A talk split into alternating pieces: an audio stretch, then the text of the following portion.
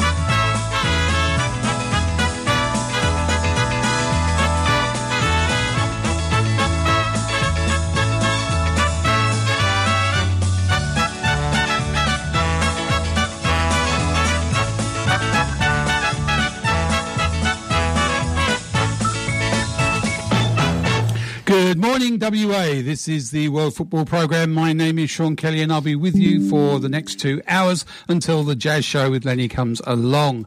Thank you to Frank and Jerry for another wonderful Celtic ramblings, and great to meet a fellow Mayo man and a wonderful book that connects you back to your home and, and people is always uh, a good thing. So, plenty of warm memories there. Um, joining us in the studio today is TC Tony Campbell. Tony, good morning. Good morning. How are you? Good, mate. Um, sleepless nights and early mornings. Early mornings, Melly. Not uh, not too many. Uh, not too keen on the three o'clock games, but um, yeah, the getting up early and uh, getting those mini matches in.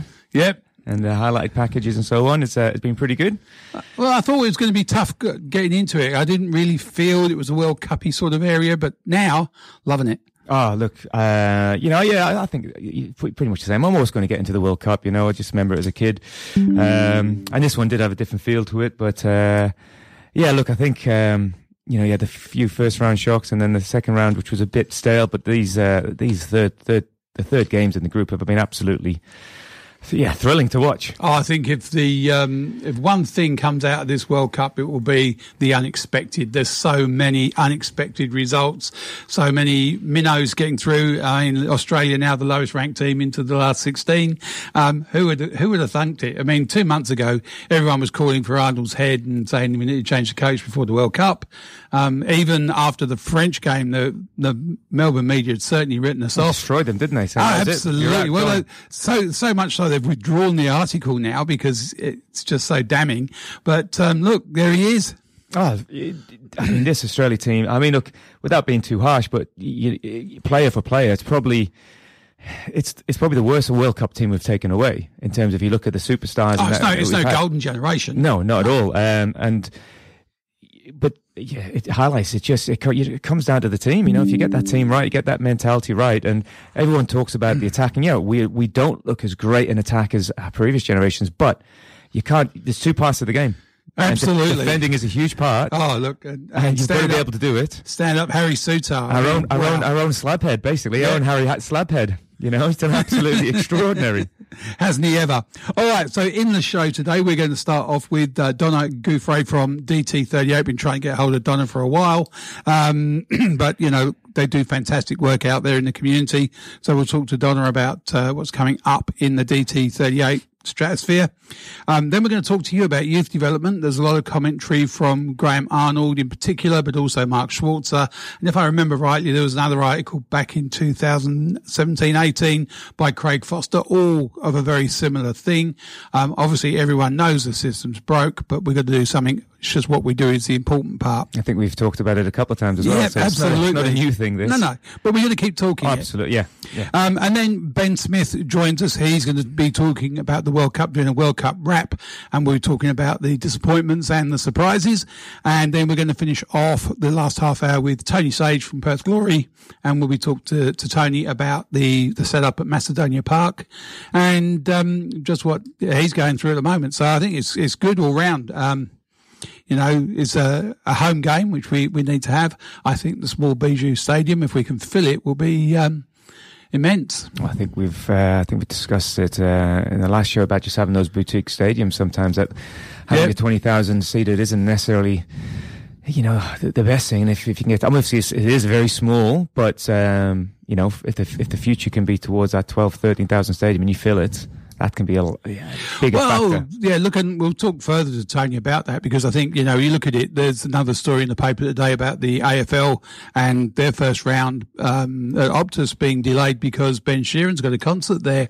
And, you know, these venues got to work out, are you a sporting mm. complex or are you a, a, a arena for, for music oh. festivals? And I think, you know, as the primary tenants, both Western Force and Perth Glory have been treated very poorly by uh, Venues West. And, you know, look, I've, I've managed a couple of building projects in my time in facilities that have to run 24 seven.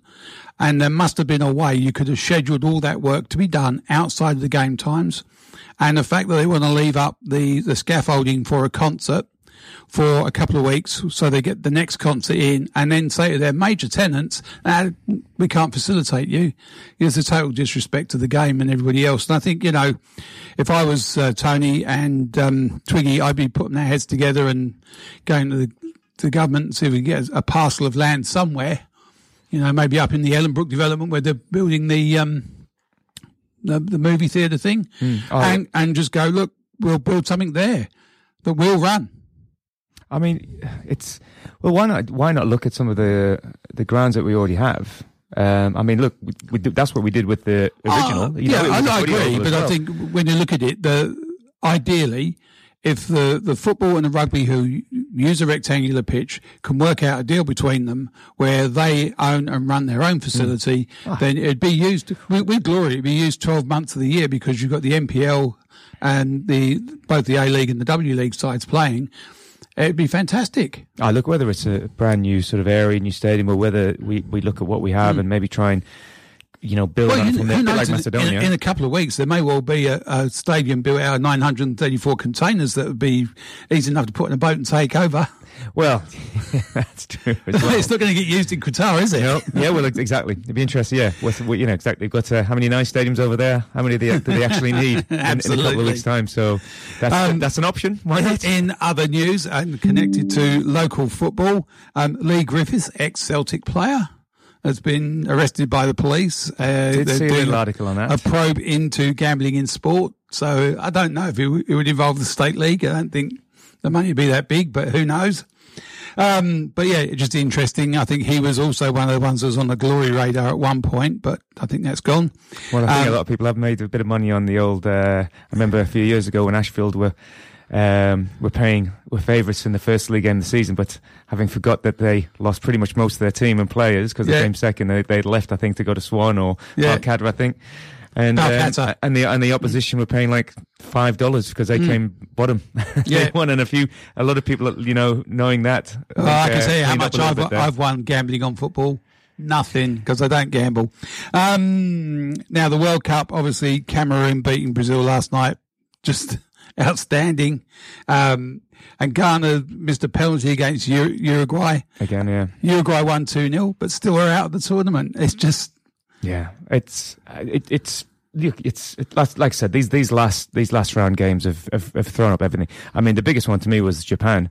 You know, I was talking to my yeah. friend, and we it was it was we were just talking. Japan st- stuffed it against Costa Rica. How you know they had Yeah. the game in their hands. They should have taken it, and it was they're not going to beat Spain.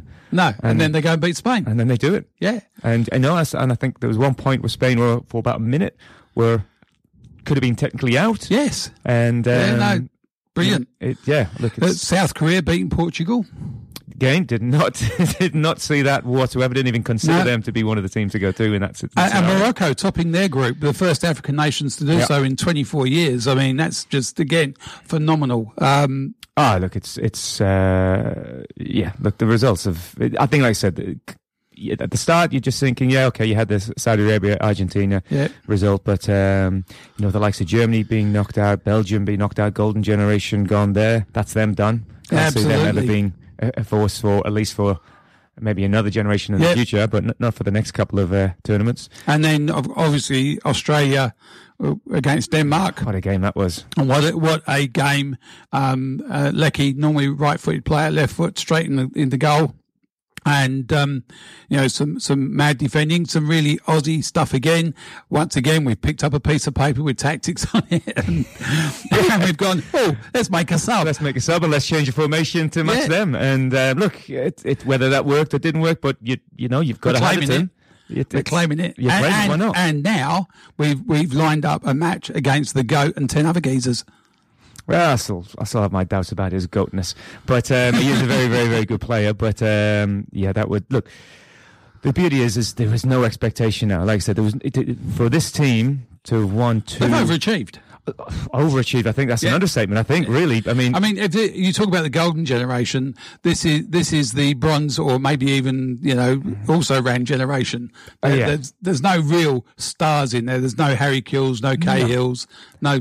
I mean, you've got No you know, a, team full of A League players and, Yeah. and Scottish Premier League players, Yeah. and, and not all of them playing for Celtic or, or Rangers either. No. and and for them to win two games, that's a you know two games, That's and phenomenal. two clean sheets as Yeah, well. two clean sheets. yes, Um, and I was just, I mean, that last 10 minutes when Denmark were just throwing the ball. And, but I mean, like I said, defending is part of the game and you've got to do it. But you, you can't defend against some a special goal. And and when you're defending that, yeah. But when, is- when you've got Harry the Wall Souttar, Ah. you know, I mean that that tackle against the. Well, he, he almost, he almost had a, had a s- little minor one as well in, in the last couple of minutes when he came Yeah. flying in when he was in the box and blocked it. I mean, they still got a shot, but it did enough to put Absolutely. put it a bit wider. Yeah. Um, but that, yeah, that tackle. Um, yeah, that was. All right, I'm going to go to a break. We'll be back after these at with Donna Guiffre from DT38. Back in a moment. Oh,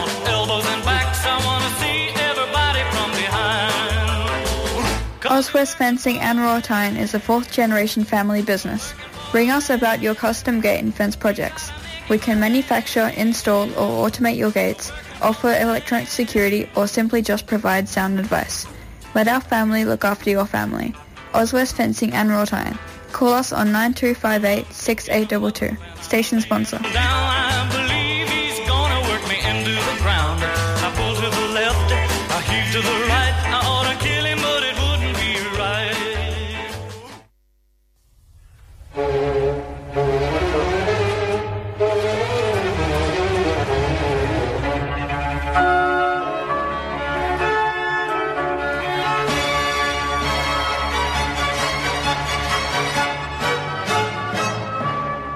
You're listening to community radio powered by passionate football volunteers just like myself. You can appreciate the entertainment by becoming a station member. Hi, I'm Phil Kelly, Chair of the Football West Men's State League Standing Committee. Listen in next for Western Australian local football news.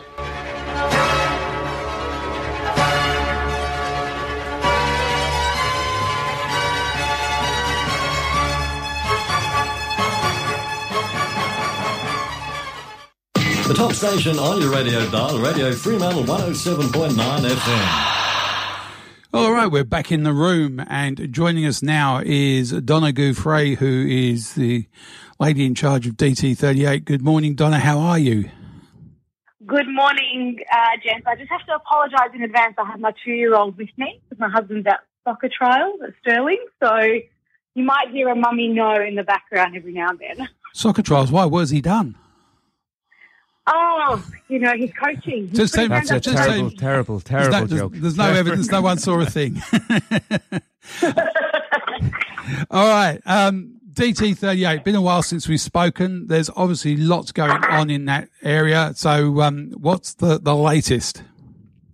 Oh, yeah, we've got the amazing founder Tracy uh, joining us next week from the UK, which is awesome because we very rarely have her here. So there's plenty of collaborating and lots of meetings and events being planned for next year. Um, we originally had our Ballsy Blokes event booked for December this year, but it just didn't align with our golf day and a few other events we wanted it to align with. So we've had to push that for the new year. Uh, but worked out better because a lot of the lads that we would love to be represented through the media are over in Qatar anyway. So it kind of worked in our favour to push it um, a few more months down the track. So we've got a few big things coming up. Our annual golf day next year. Uh, we're just about to cement a date for that and the location. And then um, push forward with the Ballsy Blokes, which is going to be a huge event. Um, we've secured our two hosts for the evening and then hopefully um, quite a few of the media personalities that we, we wanted to be present will be able to be there next year. Yeah, it uh, sounds fantastic. Now, with the Glory playing out of Stirling, Macedonia, is there anything special um, planned? Because obviously that was uh, Dylan's first club. Yeah, look, it's um, it's huge for the community. I think I um, I've mentioned that before. I, I love that, and I love that it's come. You know, football is being played um, at at a home um, as such. And, you know, Dylan's memories there and the way that Stirling um, honours him is something remarkable and, and the glory now. So it's fantastic to see the two clubs um, come together in that department. We're just waiting for the dust to settle bit, wait for next week's home game to happen there. And then we'll obviously um, tee up with the team there uh, with the whole new crew there and just align properly and get the um, the game sorted uh, for the annual um, DT38 game. Yeah, absolutely. No, I think the the DT38 game this year will have uh, a special feel to it being at Stirling. Absolutely. Yeah, absolutely. It'll give that a bit more of a family, a bit more, um, as you said, special. But it's just it just shines light on another way because of what Stirling have done up until now, even to honour his um, his memory. So it's going to add that extra that extra sunshine um, onto the match for when it happens. Yeah, absolutely. I think it will. Um, you're still doing a lot of work out there in the community, so they're, they're still running clinics yeah. and um, obviously the the uh, the campaigns for, for checking out your twins. Yeah, look, you know, um, we had our free scan. We'll we'll have another one um, next year as well. And you know, obviously, if I say this every time, if something is wrong or you don't feel right and you want to reach out to one of us, you can just shoot us a message either through our website, which is getting a good revamp at the moment. We're just merging our two sites together. Um, and then, you know, we can lead you in the right path to get you the help that you need, whether it's a scan or a GP referral or whatever it is. You know, we've got resources at our fingertips to assist. So, um, as always, just because we're not having a free scan in this half of the year, that doesn't mean we're not doing anything behind the scenes or not doing anything within the community. So, if something doesn't feel right, just yeah, speak up, send us a send us an email, give us a call, pick up the phone, send me a text, and um, we'll definitely help you get you to the to, through the right path that you need to get to. Absolutely, it's a very real thing. Um, a guy I was working Absolutely. with recently, he um, had an issue, went to his, his doctor. He wasn't ashamed to, to go there and go, look, I've, i think I've got something wrong. And the doctor went, yes, you have. And, you know, wow. he's had a small procedure and um, out the other side of it, bright and sunny and and fixed. So, mm-hmm. you know, it's it's curable. You just got to be able to, to you know get over yourself and get out there and talk to your dog. I think we got to you know we we often when we look at it we, we, we look at sort of the 17, 18, 19, 20 year olds where it seems to be quite you know yep. not common but it happens a little bit more. But we, we don't we seem to forget that it does happen to older older men as well. Yes, it's not just yeah sort of a younger teenage, oh, no. early twenties type thing. That's you got to keep checking. Absolutely, you do. And you know, I think it's. Uh, I saw a thing the other day. I think they're running an advert on the paper or uh, on the TV at the moment about sun exposure. That you know, men are twice as likely to die of um, melanomas because obviously we spend a lot of time out in the sun without hats or sunscreen.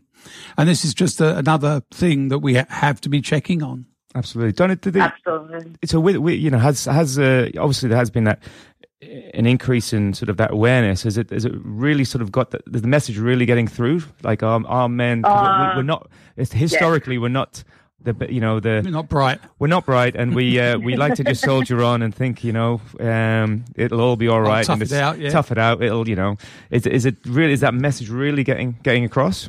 Look, yeah, hundred percent. We have so many people speak up, so many um, people that know someone that's going through it, and they say thank you to us because they wouldn't have known what to do or how to check it. Um, because you know we've got those resources on our sites and on our socials and everywhere to show you what to look for, and you know it's just a simple check in the shower or at home or when you're getting changed. So it's um it's a long road ahead. I say this all the time, even whether it's testicular cancer, cancer, mental health, anything for men in general, it's always been hard to speak about it. But I think we've um, finally we're breaking through that barrier, and everyone is more engaging, more able to speak about it. I um, was recently was speaking um, and, and emceeing the um, Stirling Lions Awards night, and I had parents come up to me and say thank you because they never would have thought about it. So, and their kids were thanking me. Yeah, so, absolutely. you know, it was great. It was great that I was able to reach a different demographic. You know, I did the juniors and the senior one um, over the two weekends, and a lot of the men said, "Oh, we would never have done that. How, like, why? What, you know, what do we check for?" And they just came up to me and spoke to me about it, which is remarkable because if you spoke to me three years ago, no one would have done that. No, exactly. I think that's that's the whole point. Uh, conversations like this out in the open, um, no secrets, no no shame. And I think you know, uh, even if you go and there's nothing wrong, I, I'd rather be told there was nothing wrong by my doctor than being told there is something wrong and you should have seen me, you know, three months ago. Better to be a little bit of a hypochondriac than not. That's how I look at it at times. yeah, it's not being a hypochondriac. It's just you know getting over that um, being weak, if you like, you know, um, or being embarrassed about, about talking about. Yes. Yeah. Do we think? I think it's more about being embarrassed and um, that stigma associated around it. Oh, we're strong. We're, we don't need to do this. And, and, you know, it happens with females as well. Like, you know, a lot of them that are in high positions of um, within companies and all of that, and something happens to them and they think that, oh, I'm unwell. I can't say this. They're going to think I'm weak. I'm, you know, I'm embarrassed to go to the doctor to do this. So it happens on both parts, not just Oh men. yeah, but that, but I think in stigma associated with in, in So, general, yeah. though, women tend to be more open with their doctors. Oh, yeah, I mean, an, 100%. anyone that's had a child knows as soon as you're pregnant, leave your dignity at the door. Um, you, know, you go through some horrendous stuff. Um, but that's you know part and parcel of it. For men, it's just always been one of those things that we're very shy about. I know, um, you know, when I I went to my female doctor a while back with a similar sort of issue, and I was going, oh, oh, it, nah, damn it, she's the doctor, she's seen it all. Yeah. yeah. So, absolutely. Just with the, uh, you know, because obviously, um, you know, going to the glory and so and so forth, and, and knowing about, um, you know, the foundation and, and what it's about, and and the and the events that you hold and the screenings, etc. You know, how effective are we getting sort of into sort of those you sort of uh, as I said, because it's really about the getting to 16, 17, 18, 19, 20. I mean, I know Yes. I, Yeah. my co- uh, cousin in England, two, two of his uh, friends, both brothers, um, both got it, and it wasn't it wasn't a genetic thing. It just No. was just one of those freak things. Yeah. Wow. And um, they both got it. And look, you know, they they had to have both had to have one removed, but they um, both survived, both healthy, all good. But it was, um, but the second one only went because what brother. happened to the first one. Yeah. You know, and he just didn't didn't think, didn't realize, and then when his he went and he's going, oh yeah, actually, I've actually got a bit of a lump there, and he's Yeah. went. It was, was within a few months of each other. Yeah. Um, but how good are we at getting that message to those? Because teenage boys, if you can get, I've Yeah. always said, if you can get good habits, good that knowledge in there, and that confidence to go Yeah. to a doctor, if you can get that at the younger age, at the you know the teenage, late teenage year groups, how how good are we getting that message to them? You know, because that's obviously an area, Yeah. that's an age group that hits quite hard. Yeah, look, we're trying. What we're trying to do now is, and um, once Tracy gets here, it's going to be fantastic because we're actually be in one space opposed to the time difference and all of that. But we're trying to implement. What we want to implement is what has been implemented over in the UK. You know, West Ham have the Centre of Excellence in Dillonsdale. Kids youth are getting educated throughout that. Um, schools are implementing it in their programs. What we need to do now is replicate what the success that's over there and what's happening there and the message that's being pushed across there and push it across here because at the moment our resources are football, which is fantastic. However, Um, you know, cancer doesn't discriminate whether you're playing football or you're, you know, just chilling out at home. It, you know, it's neither here or there. So you're 100% correct. It's that demographic that we really need to um, tap into. And we are slowly, because clubs across WA and Australia are speaking about it and we're educating them. Uh, schools contact us um, you know, throughout the year and we send them our message and our screening um, you know, slideshow and whatnot so they can present it to their health class and you know, speak to the young gents and whatnot. So our aim is to be in every school um, program, speaking to them about the health and the concerns about it to both the young men and female because, you know, a female has a brother, an uncle, a sister or a cousin or a friend. So they need to be just as educated about what could happen. Um, so that is the aim. That's our end goal to be in every school in not just WA, but Australia. Yeah. So that's the aim, and we're we're slowly getting there. But obviously, resources and time and It's not a quick Um, job. It's not a know, quick job.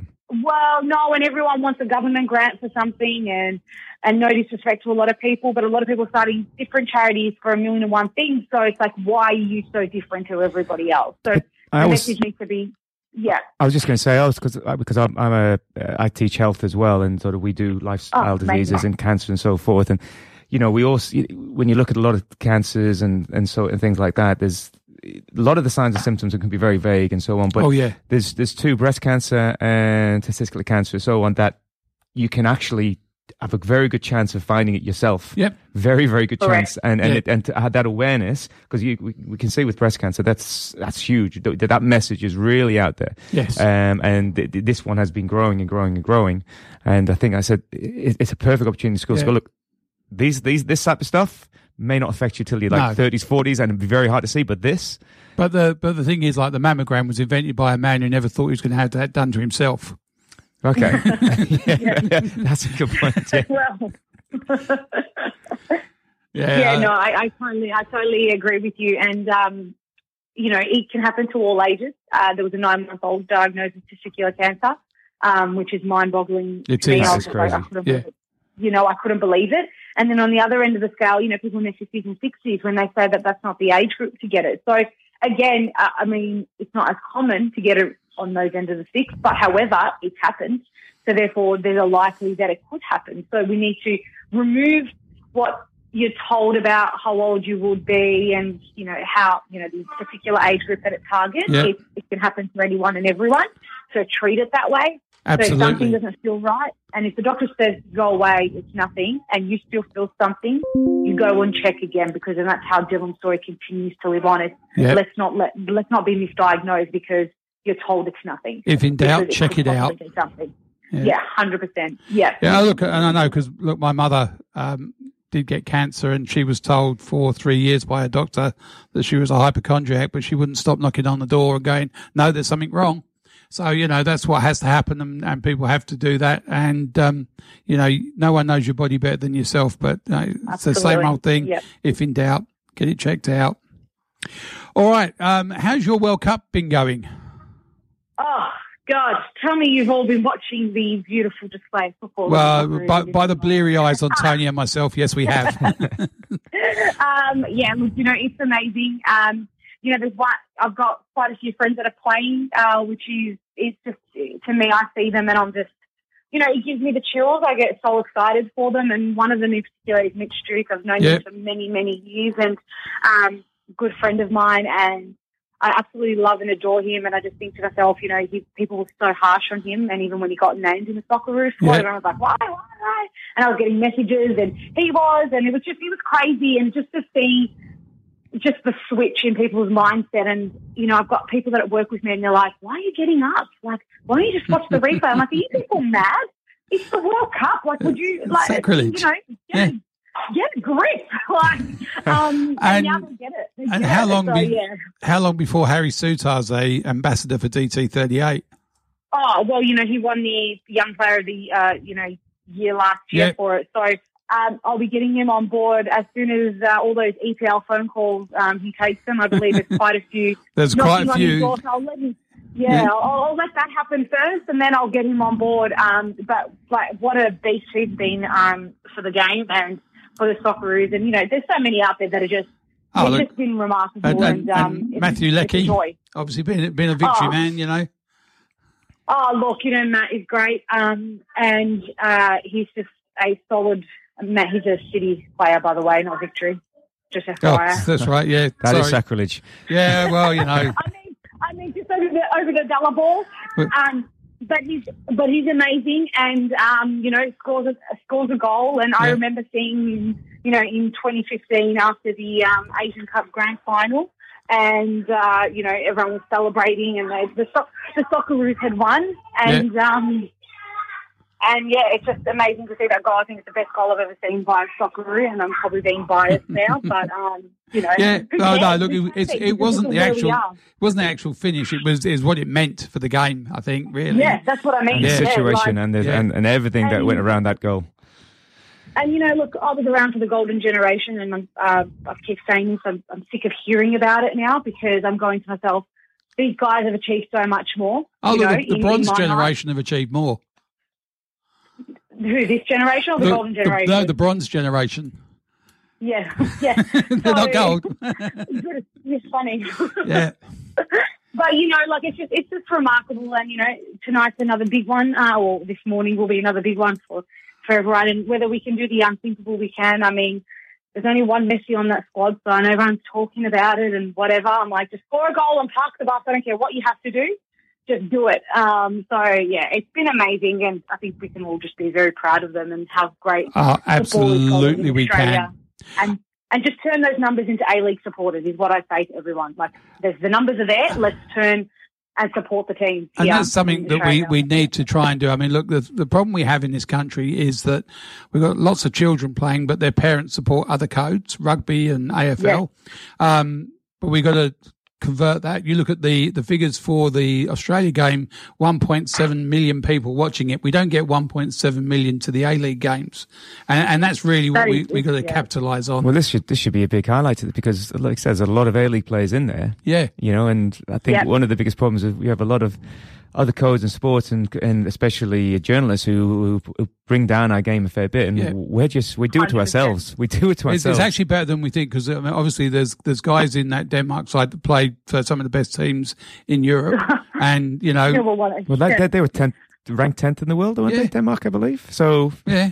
you know, Oh no, Yeah, look, it's, it's yeah, interesting. It's remarkable, but yeah, it's um, it's great to see. And as I said, as you just said, um, sentiments are, you know, we've we've got to turn them into football fans. Um, they're there, they can be there.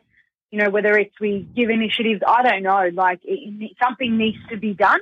Yeah. Um, to convert them to start, you know, either you know, we're the number one play sport in Australia, so it has something has to change for them to start supporting the, you know, the A League. So yeah, Definitely. hopefully this changes the narrative. All right. One of our, our listeners, Peter Wright, has posed a couple of questions for, for my guests today. Oh. So um, we'll, we'll throw them at you with no with no prior knowledge of what they are.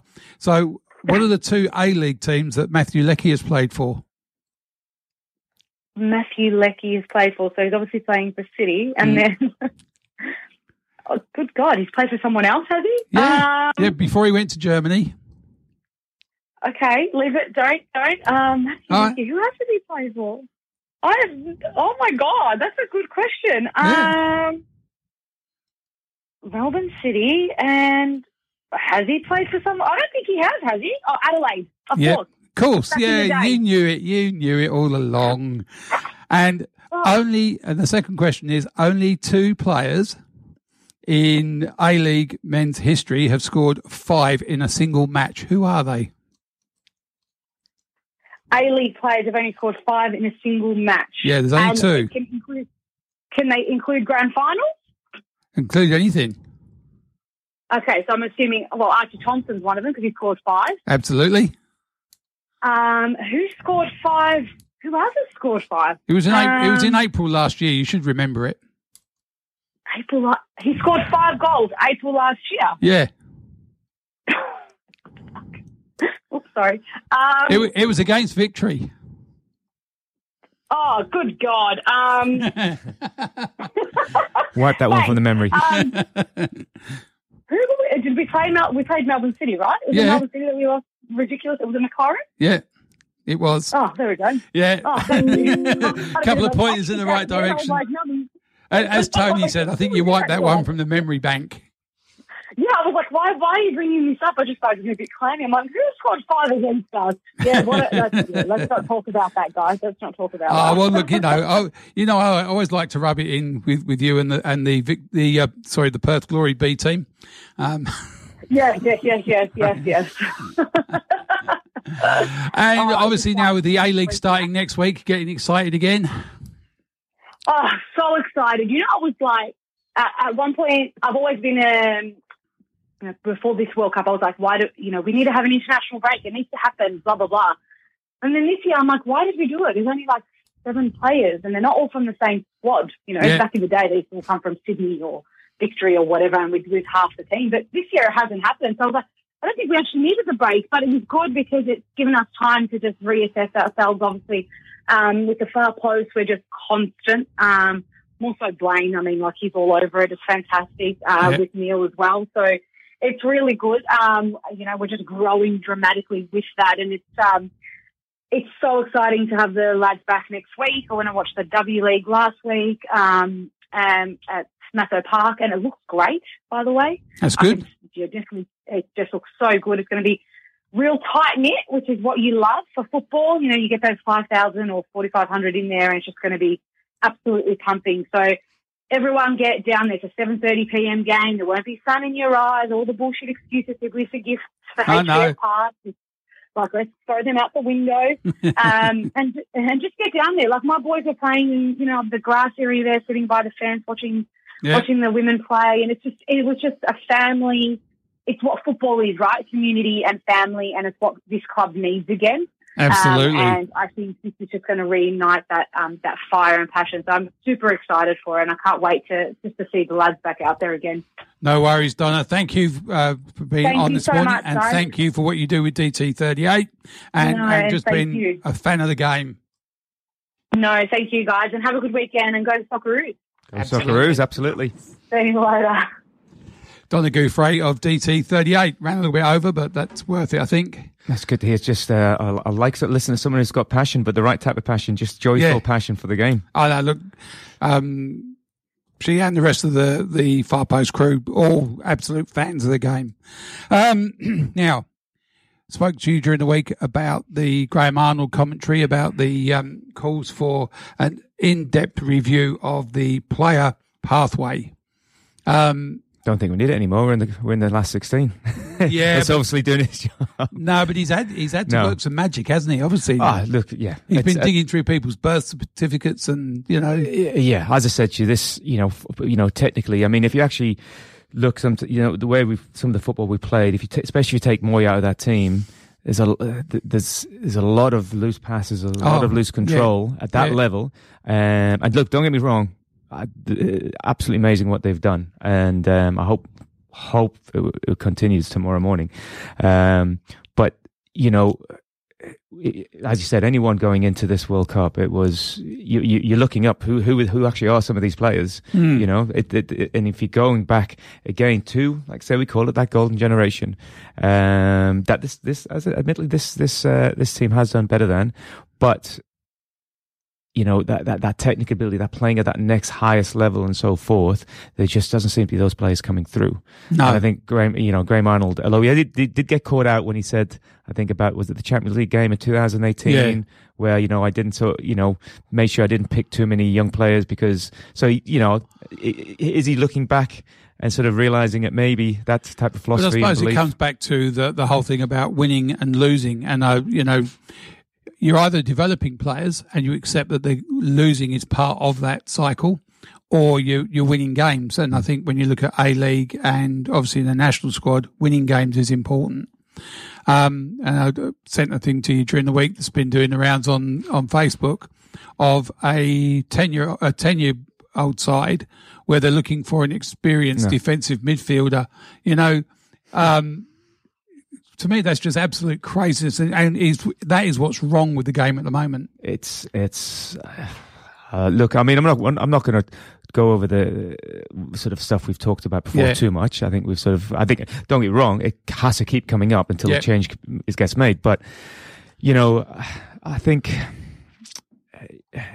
looking loo- looking at what players are paying and looking at look, I look at to me the A League is purely about winning. Yeah, I has to be. You know, Yeah. I don't care about the, the, you know when you talk about professional league, it's it's nothing to do with youth development. no, Don't get me wrong, you want youth players coming through and any good manager and good coach. But if I'm a coach and I want to play a bunch of 35 year olds and that's going to win me the league, then go for it. And it's the same with our local, you know, um, state leagues, NPL and so forth. You know, we've got this player points system in, we've got this, and oh, with this encouraging young players coming forward. When I when I was first playing, I think I was 15 and I played Floreat Reserves, and I remember coming across a 30 year old big I'd just been brought on into reserves, my first reserve game. This big bulldog reserve player at, at um, Rockingham, back in the old Reed Street, Rockingham. Yeah. You know where Yeah. no one liked going. And I remember my dad saying, you know, you should be whispering sweet nothings in his ear. So I got nice and close and a little, little, you know, not intentional, but you know, a little sort of, uh, uh, you know, sort of studs on his ankle, Yeah. a little bit, bit close. And um, he just turned to me in a gravelly voice and sort of said, um, "Is that the game you want to play, son? Game on." Now, you know, that did bring a little bit of wee out. Um, but the point being is, playing against older players is what bring, brings it out. And I think what my, my youngest played against men as, as a 15 year old. He was playing in the Albany Premier League, which was, you know, Hmm. not the greatest league in the world, but for a 15 year old to be playing against those sorts of players who would chop you in half rather than put a proper tackling, um, you learn a lot. And it's also who you're playing with. I remember ah, there's a Jeff Faulkner, I think he used to play uh, down. there. I think he played in the NSL and so on. Great player. He was in his, he was 40 or so and still playing. Played was uh, at Dianella when I went there when I was a bit younger, and and other players. And I remember um, ah, who was the who was the English uh, John Peacock. John Yeah. Peacock, and he was. I mean, you played against him. he didn't care what he took. No. But I played my first first team game at Gosnells. I always seem to play my first senior games again in, in fairly, you know, difficult ground Yeah. and against difficult physical teams. And I was playing my first first team game at Dianella, and uh, I think I was 16 and 17. And this is this is John Peacock, who, like I said, he would destroy strikers, Yeah. destroy them. And he was the best thing for. I was nervous, every single thing I did, any single thing, it was positive, positive, positive. Just if I made a mistake, he was, oh, don't worry about it, Tom, get back on there, get on there, be right, get right. Just did a simple pass. That was brilliant, son, brilliant. Now, this is a guy that, like I said, was um, was Yeah. nasty with the way he played. But for me, But an on field coach. on-field coach. Hmm. I, it- look, there's no way I'd have a 22, 23 year old doing as well as Hmm. you know doing that, and he was sort of in his early 30s. Yeah. And I think, you know, when we're sort of saying, oh, they're too old and, and, and so forth, we're sort of pushing all these young players in, but there's no. Well, you've only got to look at the the NPL reserves, which is basically an under 24s comp.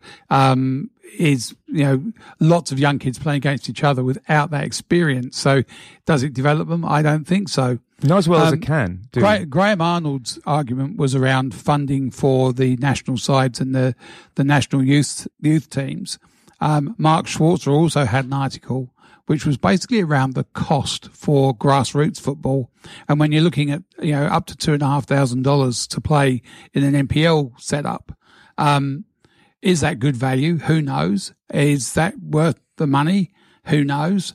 Um, and if you've got more than one child wants to play, you know, it's out of the reach of most people. If, if, and I keep saying this, if, um, a Pele or a Messi, was- a Messi was born in Perth now, they'd end up playing some other sport because it's, it's out of reach for ordinary people, particularly at that top end. Yeah, it's again with it's it's it's it's just.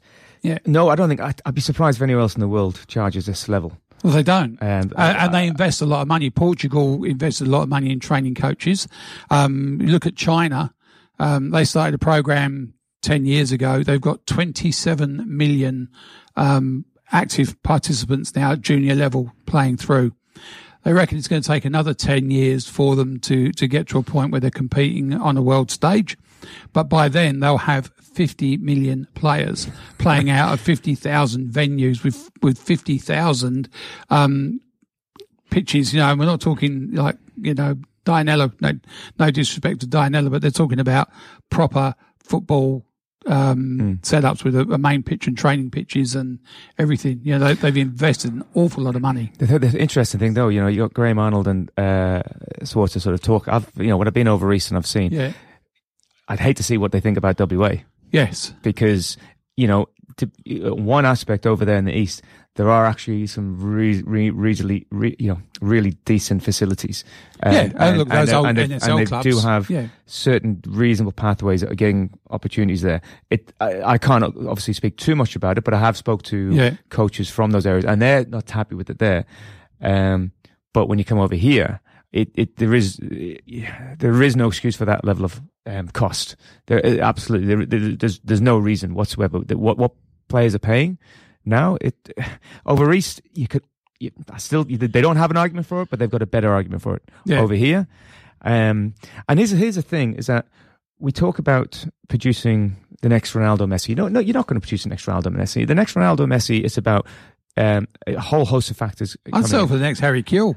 You know what? I'd had settle for another whole heap of Harry Souttars. Yeah, true. You know, well, why does it have to be? Well, because they were born in Scotland, I suppose. it's- yeah, true. Okay, um, but you know, but it, why does it have to? You know, we've had this view of we're going to produce this end, top end, and uh, we don't have that environment here for that. And even even those places that did that produced the Ronaldos, the Messis, and so forth. You know, it was more about coaches not stuffing them up and teams stuffing them up. It was more about giving them opportunities to thrive. You know, I don't think there's any coach who can really say, I did this to Messi. There's a lot of coaches who can say, I helped develop this, I developed this in the lower level players. Yeah. And, and that's what we should be looking at is, you know, if, for, for us to be really punching above our weight and really getting up there, you know, we got to look at the likes of, um, you know, what the Netherlands do. I mean, Yeah. what's their population? I mean, oh yeah, if- if seven, eight, nine, Yeah, million, it's- it's something not- like it's tiny big, yeah. population. They they they are way above expectations. You know, for them to even get close to quarterfinals with the, their well, population. look at Belgium. Well, Belgium's another one. Hmm. Even you know, and so we need to, yeah, really focus on that. And and look, yes, we do need government support, but I still think our own game itself. There's no point saying you know we need government support to help subsidise when it's really we're just gouging the kids anyway. Well, I think the look the the facilities are one are one area where we we need to improve. Um, coaching is is definitely the key. And the cost of, of getting those certificates is is not cheap. You know, you've been through that yourself. Um, and I don't think that it's unfair that someone with who's gone out and paid out of their own pocket to get those coaching quals should not be remunerated for that. And I suppose there, there's some other aspects to that is that quite often you'll find someone who's a really, really good youth developer and, and some of them work really well with the, the seven to 10 year age groups and some of them work really well with the teenagers and some do a really good job in transitioning from youth to adult, but they all want to be a first team coach somewhere. because they're, they're going to get paid for it. Yeah. At the end of the day, you, there's and look, this was the same in England and, and so forth, where they didn't value that youth development side. Now they do. Now there's decent money made in Europe to Yeah. be just focusing on youth, as it should be. Um, and I think that's a, that's a huge thing. I also think there needs to be, especially in Perth, and I've said this and I'll keep saying it again. If if we're going, we need to do a two, a two stream approach. Number one, 80% of our approach should be getting as many players playing, getting, enjoying it, and focusing on just junior players playing. You know, junior players playing. That's it. And then then we the the the other 20%, and then we look at the elite level, and we actually create that proper elite stream where elite players, and not just the top 20 players, but you know, we've got the top 20 players right now as a, let's say Yeah. a 13 year old, but then you've got maybe 40 players in that 13 age group who aren't maybe there, but we can see they've got something there. So you've got, Got that potential to develop. Yeah. because I've I, I I have players coming through my academy at the school that they're exceptional in year seven and eight, hmm. and players who aren't quite as good as them. And you you you see this all of a sudden, right? Nine and ten, when other things come into it, the body develops a bit better for everyone, and so forth. And then that just swaps. You see these players go beyond these initial superstars, and it's, and part of that problem is because they're killing it in their so-called elite competition because it's not elite. Yeah, and the other thing is, you, you see them now, elite eights and nine programs, which I, I disagree with completely. it, that's a yeah. yeah, no, I disagree with it completely. I don't think until you're playing on a full size pitch at 12 or 13, we should even think about that side of things. But having those better players in those sevens, eights, nines, tens actually brings on the players around them. And if you have an elite eight year old team that's playing against inferior sides, they actually don't learn anything. No. They go out there, the cream sides, and all they learn is, is how to boost their egos. Well, well, look, when I when I was doing the mini roos, I made you know, and I lost a couple of players. Um, because parents said, "What you know? Why can't you just have an elite? You got some great players there." And I said, "It's under eight, under nines, even under tens. I said, "I'm mixing it. I'm you know, I, I mixed it so the better half the better players in this team, half the better players in that one, and they mixed it. And and you know, I remember going to one one ground where I, um, we had both were playing at the same time, and one was playing this team's B team. And this team was playing the A side, and we, the the and we, they played. It was a great game. I think it was like five four, lots of goals. That's what you want. Yeah. great, great football. It's really really cro- close. My other mixed team played their B team, and I and, and they won like sixteen 0 And it got to the point after like nine, I was telling the kids, "This is nine. Look, you can only play two touch because, you know, they were just going crazy with it. They was just so easy for them." And so like that A B, why are you having an A B at, at ages eight or nine? It it's it all you're doing is destroying these kids. These kids won't come back. Some of these kids won't come back and play No. you know and that's that's what i think as you, i think you put it once you got to the bigger pitch i think there's three categories we've got i think under 11s on down hmm. at least under 10s it's just about getting them playing enjoying it But the thing is, 99% of players that join up at 8, 9, 10 or whatever, 98 or 99% of them are only ever going to play state league at the highest. at the highest At the highest. So it's very, very important that at the, the early age groups that they, they learn to love the game. And that's really all it should be about. The skills and everything else will come later and they'll come quicker if you love what you're mm. doing. If those kids want to get up in the morning with a ball at their feet and go to bed with the ball in the bed with them, then you've done your job. Job, job's done Um, and, and the rest of it will develop over time. And some of them, no matter how much time they spend on a ball, will never ever be anything more than a social grade player. Of course, and this is this is the other thing about it as well. You know, you look at, you know, teams are training now, and and this whole six month um, preseason for a Yeah. five month season. Um, I look at them and I, and and I see players, and, and these these kids are great players at this, you know, and they're doing well. But very few of them are going around, going home and kicking the ball against the wall, and the Yeah. parents are paying two grand now. If I was a parent and I've given a ball to a kid, and, and, and it's, and it's, you know, especially when the season's on, or when the World Cup's on right now. Yeah. Because I remember the World Cup when I was when I was a kid. Yeah. It was ball out the street every single day. You know, you were just fired up and inspired by it. And if they're not, if I, if, I, if my kid, if I, if my kid comes to me and goes, I want to go and play for this club and it costs fifteen hundred dollars. Okay, and I'll just go. Well, let's leave it for two weeks. And if I don't see him kicking the ball against the wall, I'm not paying. I'm not paying fifteen hundred dollars. No, exactly. You want to go, you find the money. So, so what's your thought on these private academies that come up? There's, there's a dozen of them now, more than that probably, where no regulation. They can rock up, they can set up a thing saying, right, um, the, the JJ Okocha School of Coaching. That would be Um, a good school of coaching. Yeah, be, but- would be but, but with Sean Kelly at the helm, it wouldn't be. Um, and there's no regulation on it. I can just put, promise that, you know, come to my program and within five years, your son will be playing professional for Manchester United. And people buy that dream. yeah, look, I'm I'm in two minds about. Look, to be honest, And it sucks money out of the game. Yeah, look, to be honest, I'd rather the situation where we had an elite stream, uh, an, an elite league, or we have just let the juniors do what they do, let them play, and have a districts.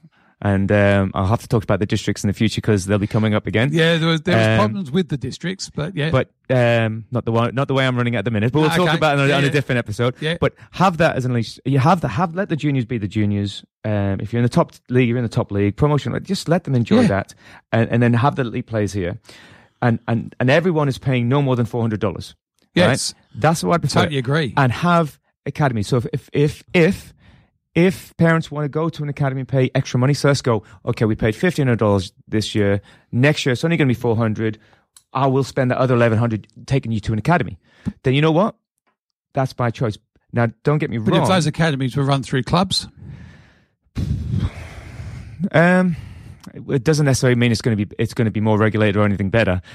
um, but um, yeah, look, no, I think I think personally, I think it should be clubs just do your job as a club, yeah, provided you're in a pathway, and if people want to go to a private academy or go to a, a School a program. school program like Yeah. ours, which to be fair is you know what we have 180 sessions and it costs 400 dollars. You know, so it's pretty decent value for it's money. accessible, yes. Um, yeah. So I have no problems with the private academies. I do have a problem when they try and sell a dream. But again, you know what?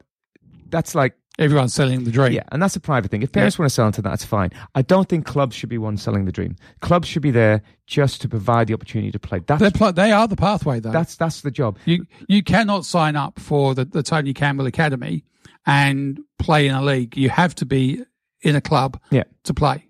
So whilst you're, I mean, look, the, and the school's actually a very good thing because the the school competition is very strong, and you know th- there are a lot of good players developed through that system, And the- and the extra the extra game time is always a good thing. And the positive thing is that you know we're teachers first and foremost. Yeah. And you know it's okay. We want to win and we want to do well, but, but, you teach good values. it's a, our, our Yeah. first approach has always been holistically develop the person. Yeah. But th then those players go to their respective clubs. So I imagine from Lynwood, some, some go to Gosnells, some would go elsewhere, Fremantle or whatever. Um, but wherever they, they're playing, they're not all playing at the one club. No. So they all go back to Absolutely, yeah. a club structure and playing club absolutely. structure. And we, you know, I mean, okay, I've, I've had a few. Uh, I mean, I was at Lynwood, so we, uh, the club. I'm at Lynwood uh. United, so obviously we have some players who at Lynwood United who play for my for my team, but that's because that's where they That's where the mates that's are. where they started. Yeah. That's where the mates are. Yeah. Um, and I, yeah. So to me, it's always as long as you're playing, that's all that matters. I don't really care if you got to be playing in a club. You have to be playing because a lot of some of the players we get are. We get um, like it was a lot of Africans initially. Then we've got we have because we've got fairly- Afghanis. Afghanis. Yeah. Afghanis are huge at, at limit at the minute, and a lot of them um, initially didn't play in, in clubs. And they're Yeah. just just street players. Yes. and it's it's brilliant, some brilliant skills, and um, and it's it's it's fantastic, and um, you know we might be we might actually have a few Ukrainians. That could be the next Yes. migrant population coming through, and um, very talented footballers. Absolutely. So Yeah. to me, it's all about, especially with these um, refugees and migrants that have come across, because we have an English intensive centre at Lynwood as well. So we Mm. we do get them to come in. Um, it's it's about look. I want you to play. You know, you're in the academy because you're a good, skilled player. I want you in a team. And as long as they're playing, but I, again, it's sort of, as I said, I don't think the private academies should be linked to a club, and necessarily. I think as in you have to be playing for here to go to there, or vice Mm. versa. But I Um, suppose the point I was making was there there is nothing to stop anyone, and even someone without any footballing background, starting off an academy Hmm. and just saying that we've got you need, yeah, I, I brought, yeah, we've got coaches, we've got qualified coaches, and we've got all this happening, but there is no regulation over it. Yeah. Um, what they charge, the money they drag out of the game, um, and some of them, you know, it costs to do that program. So are they doing that at the expense of, of the game, or are parents funding both? That, that, that, that's fine. I, I don't think they'd actually take money out because I think there's just people are willing to pay ridiculous prices um, and just for a badge. And I think I, I agree. I think you always need a degree of regulation, and I think there are some.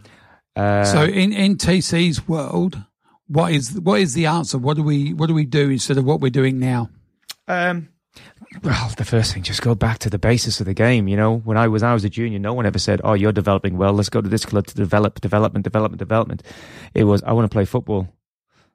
Yeah. that was it. Yeah. I- you know, and that's when I was 13, 14, 15. I was, I just Play wanted, football always came first for me, and I didn't care who it was for or Yeah. where it was. It was just, just play football. just playing, and it still is. Um, you know, and I've been lucky to play in some great teams, um, and I've been lucky to play in some really bad teams. I- I've actually sometimes I've enjoyed that more because they it's, Yeah. sometimes it's good to be a big fish in a small pond, but also you get that. I, I suppose similar to Australia, you know, when they lost that first game, you know what? We're one of the weakest teams here, right? Well, you know what? got nothing to lose. They've got nothing to lose. Let's Yeah. dig it in and just give it to them. Absolutely. And sometimes that's that's the best feeling. But I think going back, especially the younger ages, to just just let them play, and then once you get once you get to the on on the field, again, just let you know reduce the prices. Let clubs provide a service. but how do we re- reduce those prices? Well, I think. Um, I think first of all, I think Football West need to re restructure the junior leagues and then and, and, and not be charging so much to put have an NPL junior team in the competition. Yeah. That knocks some of the prices back. I think, you know, there was this big push to have um, coaches who have got badges. And don't get me wrong, I'm a big believer in education, coach education, Absolutely. and and I think it's I always encourage, but and but at junior level, forcing clubs to have um, um, accredited coaches, I think is the wrong way to go. I think there was a lot of great junior clubs that weren't NPL that are slowly dying and dropping off Mhm. and finding it hard to, to get those numbers. And and there's this, you know, a lot of M- now NPL clubs who who have who have been given a leg up, Yeah. and and now they're sort of cornering the market, and and I think Well, some, and some of these clubs are going round their, their district and they are taking eight year olds from a community program and bringing them into the NPL program because it is the NPL. Hmm. I think, like I said, there's two ways to do it. Football West, Football West restructure it and bring bring it back down to look, all juniors you can play for any club and whichever. So at the end of at the end of under 11s, under 12s, for example, Yeah. they do a seeding, and it goes right. You're Division One, you're Division Two, you're Division Three. If you want to go up, you move up. Well, that, that was the old way of doing it, and I think we It started worked. we started at under tens back then with the the wire across Hmm. the top of the goal. But um, back then, you got seeded in that under ten year, and then the better teams got promoted, and the and the ones that weren't so good got relegated. And you know, look at that time, quite unfashionable Forestfield, and we ended up with Hmm. a couple of teams in in the Premier League just because of the quality of coaching. Well, I um, one of the biggest problems is, was be, was being towards uh, when it, when you got to the when you got to the um, full size pitches, and and the view was it's it's not about winning. It's not about winning. Let them play. Let them play. Let them play. And the message was because of those over the top coaches and parents. Oh, yeah. needed- but you know what? They're still here. Yeah, there. they haven't changed. Okay. Um, the, the, what it should have been is about the education of look, we want look at, between the age of the thirteen and fifteen. Try encourage your train to play good football, eh, so they go good on the ball. Doesn't mean when you play that you have to always play the same way, but encourage it. You know, coach, coach, and join. do these. You know, don't just. I mean, I've seen drill. You know, a long time. You know, over the years where kids are lined up, 15 kids having a shot. Then it was, right, go and run a lap. No, I'm still talking to the parent. You go and run a lap. Right, go and play a game. Yeah, Right, that's not coaching. that's not. And look, he may not know the inf- anything about it, but to me, it's there was a, a conference a few years ago, uh, Kelly Cross, and I wish, I wish I had the confidence at that point to put my hand up and go and call him out on it. And he said, "Who cares when little Johnny plays for under 14s and they win the under 14s league? Who cares? That's not important. The World Cup's important." And I said, "Well, you know who cares? Little Johnny. Little Johnny and, And little, little Johnny's, Johnny's teammates. dad, yeah. This could be his only chance he's ever going to win. Yes. There's nothing wrong No, with winning." no. and it could be. I've come across players who've never. I mean, one of the things I said in, when when we got to the top four, and I was f- annoyed and frustrated. We've done so well to get the top four. My under my under uh, 14s team in the division Div One, and we're playing Subiaco. And look, we should have been three 0 down. Subiaco were taking us Yeah. apart, and we did so well in the two games previously to get there, and um, and I was frustrated. I said, you know, this is a moment. You may not. And I said, I've I've known people who have won something at the under under thirteen and never won anything ever again, ever, because they're never in a team good enough to do it. I said, this a moment. This is a, it's a great feeling. Go out there. You know, I don't if, look. I don't care if we do- win or lose, to be honest. But don't go out as a whimper. No. Don't don't just just think, oh well, you know, sh- show some fight. Show, and then that's part of development as well. Of course it is. And and you know what? Came back and it was one one, and then it was two two one, and with ten seconds to go, game's over. I'm thinking that's it, we're done. At least we showed fight in the Yeah. second half, so at least good credit to them. And we get a penalty in the last second, last kick of the game, two two, and then we win on penalties. Yeah. And and to be fair, you're looking over the game, we didn't deserve to win it, but they fought and they they It shows showed what character. happen if you believe. But that character and so on, that's Yeah. why Australia's winning. Yeah, it's nothing absolutely. to do with playing 4 3 3. No. It's nothing to do with playing possession football. They're doing because a good old Australian, Yeah. just pure Australian spirit, G and D. blocking it up and doing Yeah. what they can. And that is. That is that is a huge factor in development. Absolutely. All right, a couple of questions for you from Peter. Okay. Um, the in 2022, the National Youth Championships under 14 and 16 girls and under 14 and 15 boys were held in Coffs Harbour. Where was the 2021 version held? That's not fair because that's um that's COVID year. Oh, it was a trick question, and you picked it. Is it good? and where was the 2017 School Sport Interstate Football Championship held? I've got to remember when I when I came back into the school sport, Yeah. 16s and and I think and I think 12s as well. Yeah. um, and 19s for the girls, I should say as well. I'm pretty confident that was the last one that was held in Perth. Adelaide. Lark Hill. Adelaide. Adelaide, yeah. no, it was 2018. Yeah. That's right, because I took over in 2019 without the Bono again. Oh, well, look, I'm fif- disappointed in myself 50, Yeah, there. that's all right. 50 50, mate. That's pretty good. Um, all right. We're going to take a break and we'll be back after that break with Ben Smith, who's got a couple of articles in today's West, and we'll talk to him about the World Cup. And we'll be back after these. Radio Fremantle 107.9 FM.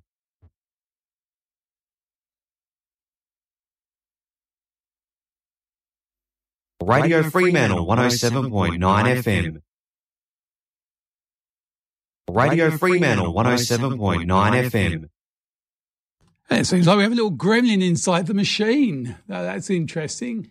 Um, we'll just clear that. So yeah, look, you're only a year out, Tone. So you know, don't get too upset about it. No, I am a little bit. Actually, it was the next year that um, I think we got silver. Yeah, I think it was, which was really good. I was down there as a convener, helper type person. It was Yeah. quite an enjoyable week. which was your ride back in, obviously. Yeah, so I had a few years out, and um, Gav and um, and his troop just had they done their five years. Well, not that it's Yeah. five years, but they just thought, look, and and they, well, why not leave on a high? Um, Exactly. but I do remember the next uh, the next year um, we went to uh, Queensland in the first couple of games, so we went from winning silver, and I got the award at the halfway through for the biggest backslide from fir- from second All right, to. let, uh, us see if I've killed these gremlins, and we'll, we'll try again.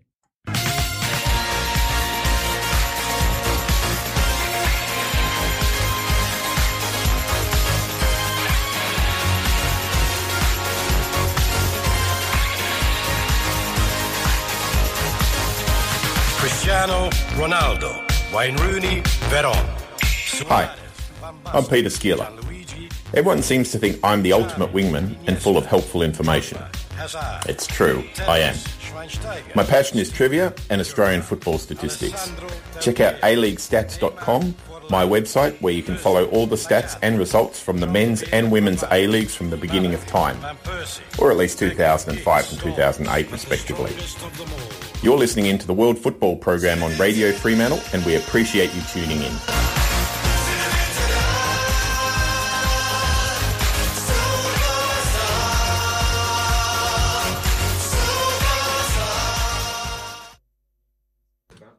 Oh well, it looks like the Gremlins have got to Ben as well. Um, so we'll we'll see what happens. We'll try and get a hold of him as we go, but we can still talk about the World Cup. I would like to talk about VAR. Ben Ben has got a couple of really good articles in the paper this morning, so probably he's getting some calls about that. But um, the VAR, yes, go go about VAR. You and I hate it. I'm not a big fan. No. Um, goal, goal line technology, absolutely. Goal's a goal. Um, offsides, I, I can get persuaded, but there has to be a tolerance. I think there has to be a tolerance in there of, I don't know, let's say 15 centimeters, 20 centimeters, six inches, eight inches. You know, if, you, if it's, if it's not clear within that, um, I I'd say throw it back to the human. I mean, yes, we're going to get errors, we're going to get it wrong, but this is not a game of perfection. No, and look, it was it's the it's the imperfections. You know, what's it? Uh, Yeah, the Gallagher think- said, "True perfection has to be imperfect." But but I thought the quite ironic, and I thought you know look maybe VAR did get this right. I remember one of the Argentinians been caught off offside because his hand was over the line, and they said but it has to be a golf scoring part of the body. I thought well, you're an Argentinian. Yeah, so hand to God, yeah, exactly. Yeah, Um, not so much fun now, is it? hopefully, it wants to be so much fun this, uh, tomorrow morning as well. Yeah. Um, now, look, I, I look, I, I, I, will I'll accept offside. I will accept it, but I do think there needs to be a tolerance to it. What I can't accept and what's frustrating, I had a big argument with my mate like, yesterday. Uh, just these penalty calls. Uh, you, you know what?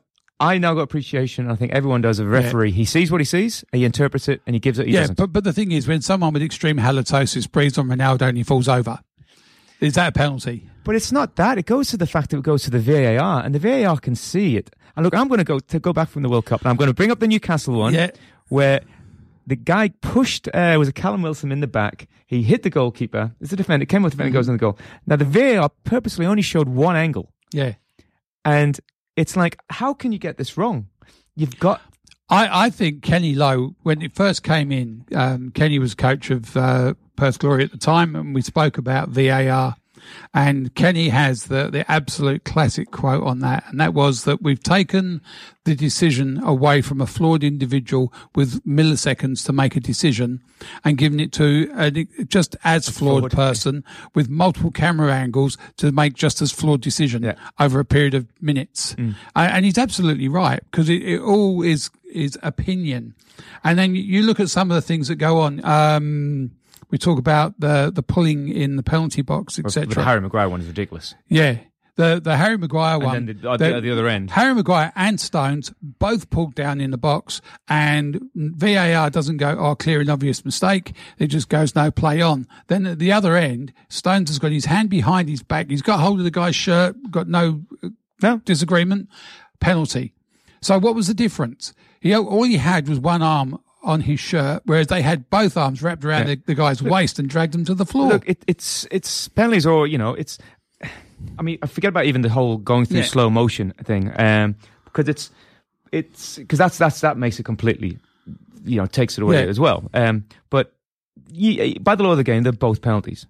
But then you also look at the Messi one. I mean, the one where he got slightly slapped in the face a little bit after Yeah. the ball had gone. yes. And you've also got that. the- Was it the who was it? The hand. And then you got Cavani last night. Look, he was. Look, that's. Look, I only saw it from one angle, um, um, and and I think only two quick replays because I didn't watch the whole game. But look, I'm glad it wasn't a penalty. Um, you know, uh, but he got clipped. Hmm. Uh, I'm sorry, I'm talking talking. Um, Yeah, but the they say they, they make the most of it, and, and you know Ronaldo's the king of making the most of it. And then you got other players who who will get clipped the same way and still try and, and soldier on because they want to score. They don't want somebody else picking up the ball. But it's even the um, uh, what was it? The handball one that what, it got, it got kicked through his legs and he was falling over. Yes, no, that was never a penalty. And it's, it's like Where else could his hand be? it's I know, no, it's not. It's an unnatural position. So okay, It's a natural How is he position. supposed to? How is he supposed to fall? Yeah, exactly. Uh, it, yeah, yeah. It, I don't know. It, it's. Uh, oh look, I- guess it, it's keep the controversy alive and keeps people talking. Well, you got, you got to ask though, what was the intent of the player? The intent of the player was to stop myself from falling. I'm falling towards the ground. Natural reaction, arm out. He didn't go, oh, and if I put it just there, I'll be able to stop the ball as well. It was, no, I'm falling Hmm. over.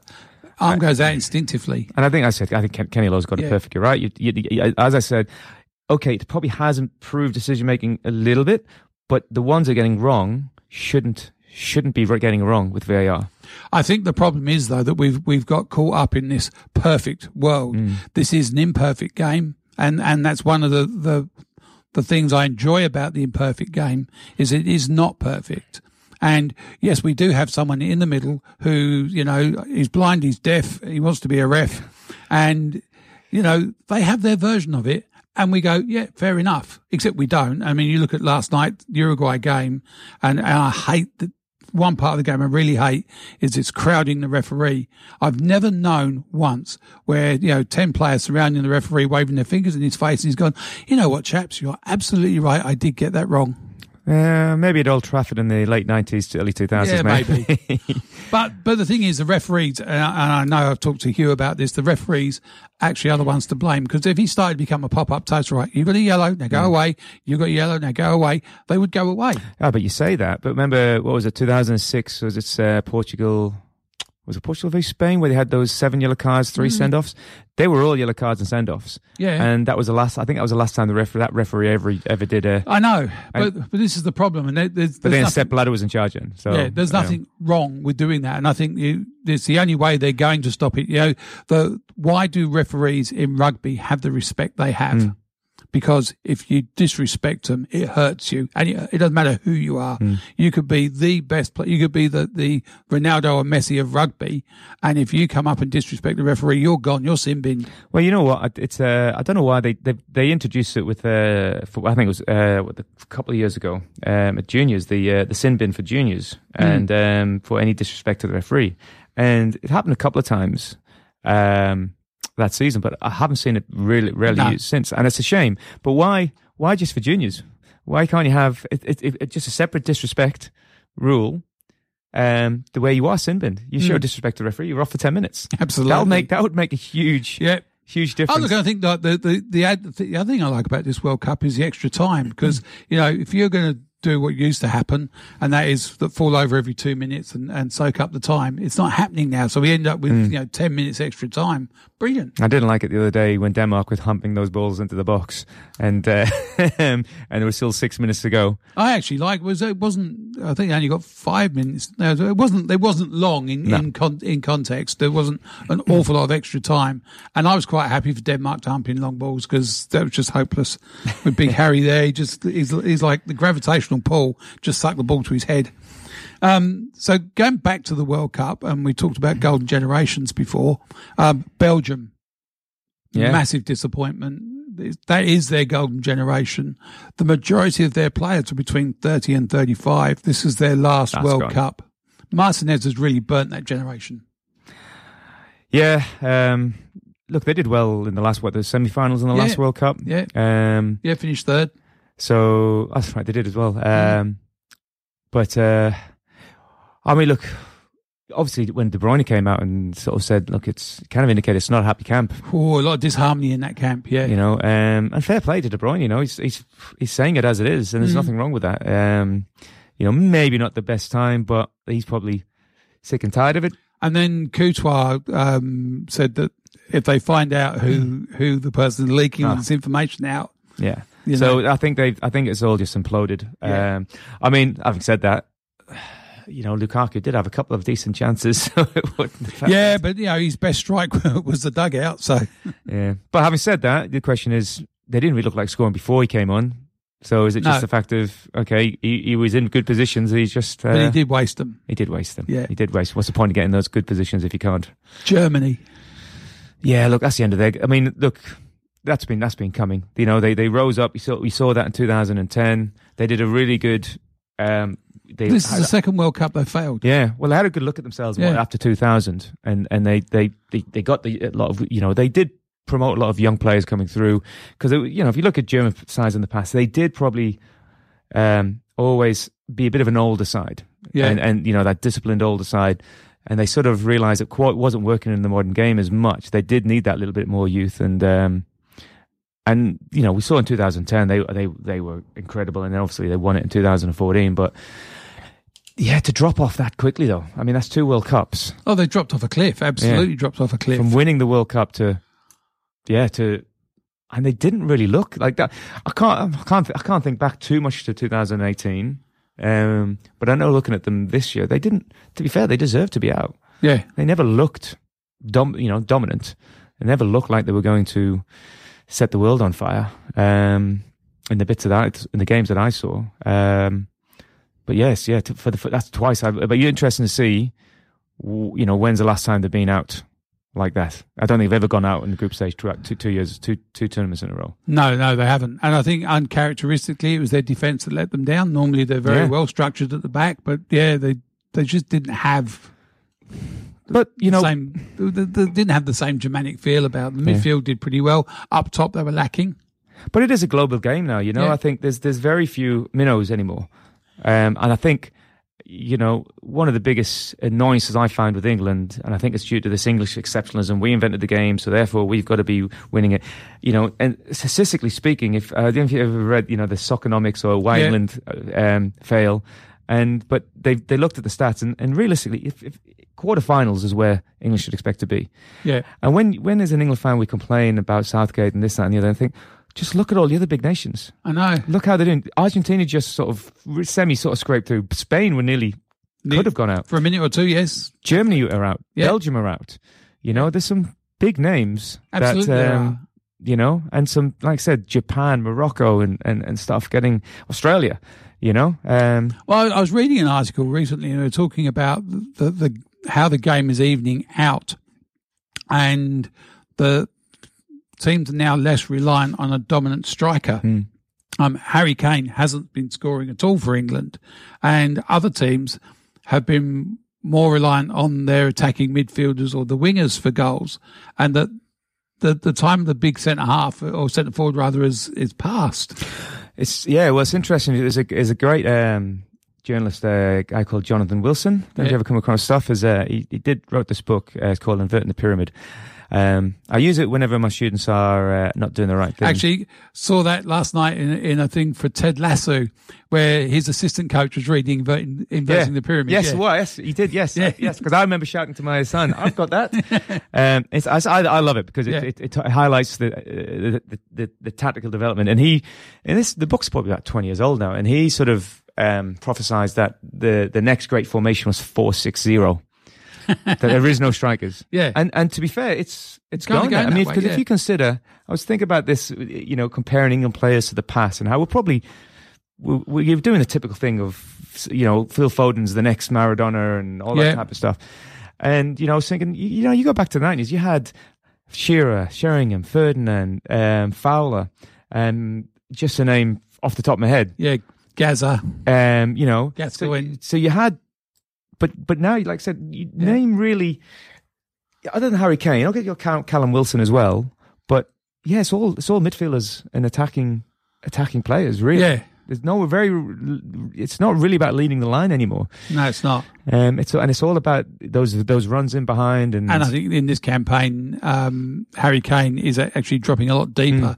And the fact he's been a provider for a few of those goals Mm. Yeah. shows you he's actually becoming more of a mid- midfielder than he is a striker. So Yeah. I don't know. It's well, an interesting development. Well, it's even you look at like Rooney. You know, he went from you know leading the line to, you know, sort of uh, gradually, you know, sort of dropping back because he naturally sort of used to come and get the ball anyway, but he Yeah. he went further and further back. And then and then coaching. Yeah, he's not doing too bad actually. Better than I thought he was going to do. Go. Yeah, no, actually, he's done very well. Um, I think the emergence of Asia as a, a powerhouse now. I mean, it's always been Europe and, and South America. That is a Um, surprise. but that really is a surprise. And it's not just Japan, South Korea, it's Saudi Arabia, it's Australia. There's, you know, that Asian conference is really starting to, to flex some muscle. And, and we're just hanging on to the coattails of those other nations. And, and as I said earlier about China's development, wait until China come through. They went through that phase of bringing in the old has-beens into their league. Their younger players are now becoming the stars in their own Yeah. leagues. So, you know, and they're replacing, although they've got a couple of Australian coaches and, and other national coaches, they're, they're developing their own coaching teams. So, you know, they'll become a powerhouse and that, that'll be it'll take a little bit while. Yeah, they, re- they reckon 10 years. Yeah, I wouldn't be surprised if sort of it's, if they've got a um, focus of. Uh, you know, holding the World Cup, maybe maybe not after the American one, but the one afterwards, and that Yeah. could be their their rise. You know, because look, they've got the population, and if they want to do something, Well, the thing is, just just sheerly through numbers, if you've got 50 million people playing the game, then to get 26 of them world class shouldn't We're half decent. Yeah, yeah, half might- decent shouldn't be that hard, should No, it? Really, no. because it's just pure economics. It's, yeah, it, and it's just using that economics to get the infrastructure in place, having a good youth development program that hopefully they won't follow the Australian model. Um, and uh, Do you know what, do you know what model they are following? no, um, Japanese. yeah. Well, look, you know what? You, to fair play to the Japanese, they they. I mean, look, I think it was an overreach to think. I think it was what fifty year plan. Yep. I think their their aim is to win it. I can remember um, back in the day, it would have been um, late 80s, early 90s. Well, it would have- no, it would have been late 80s um, when I was at Forestfield coaching the kids. We had a Japanese lad come over who was 14 or 15, and technically the skills he had compared to those 14 and 15 year olds that we were playing, um, he was way above. I mean, these kids could not believe it when a ball was dropping out of the sky from about 30 meters. He would just stop it dead on his foot and start playing it. Where most of them, they put their foot out and it bounce off another 15 meters or whatever, you know? So back then, highly, highly technical. And I think that's the the underpinning part of the Japanese game is they're very, very good technical players. What they've added in the last few years has been the strength and and the flair. and they've got the best culture as well. Yeah.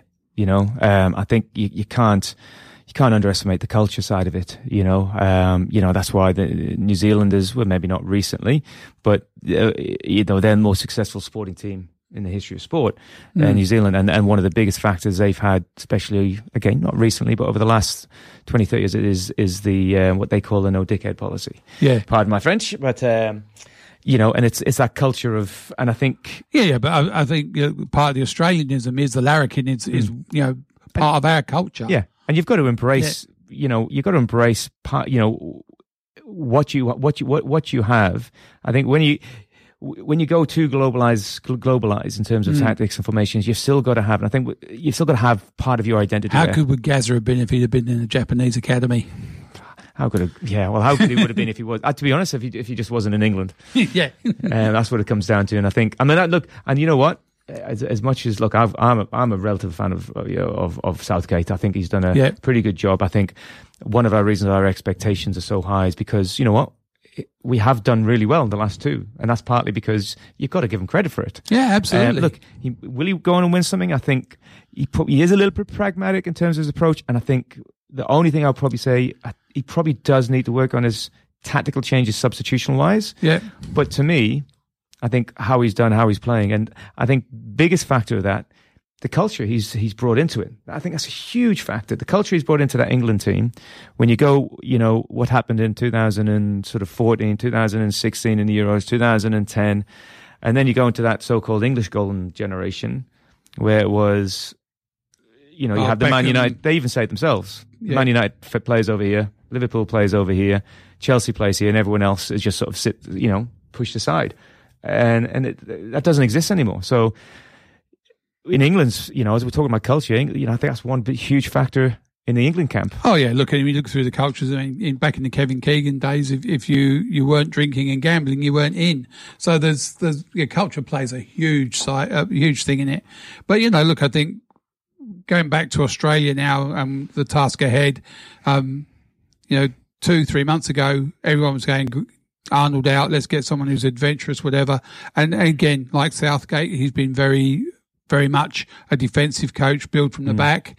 Um, and it's paying dividends now. People have questioned, even after the first game against France, they wrote Australia off.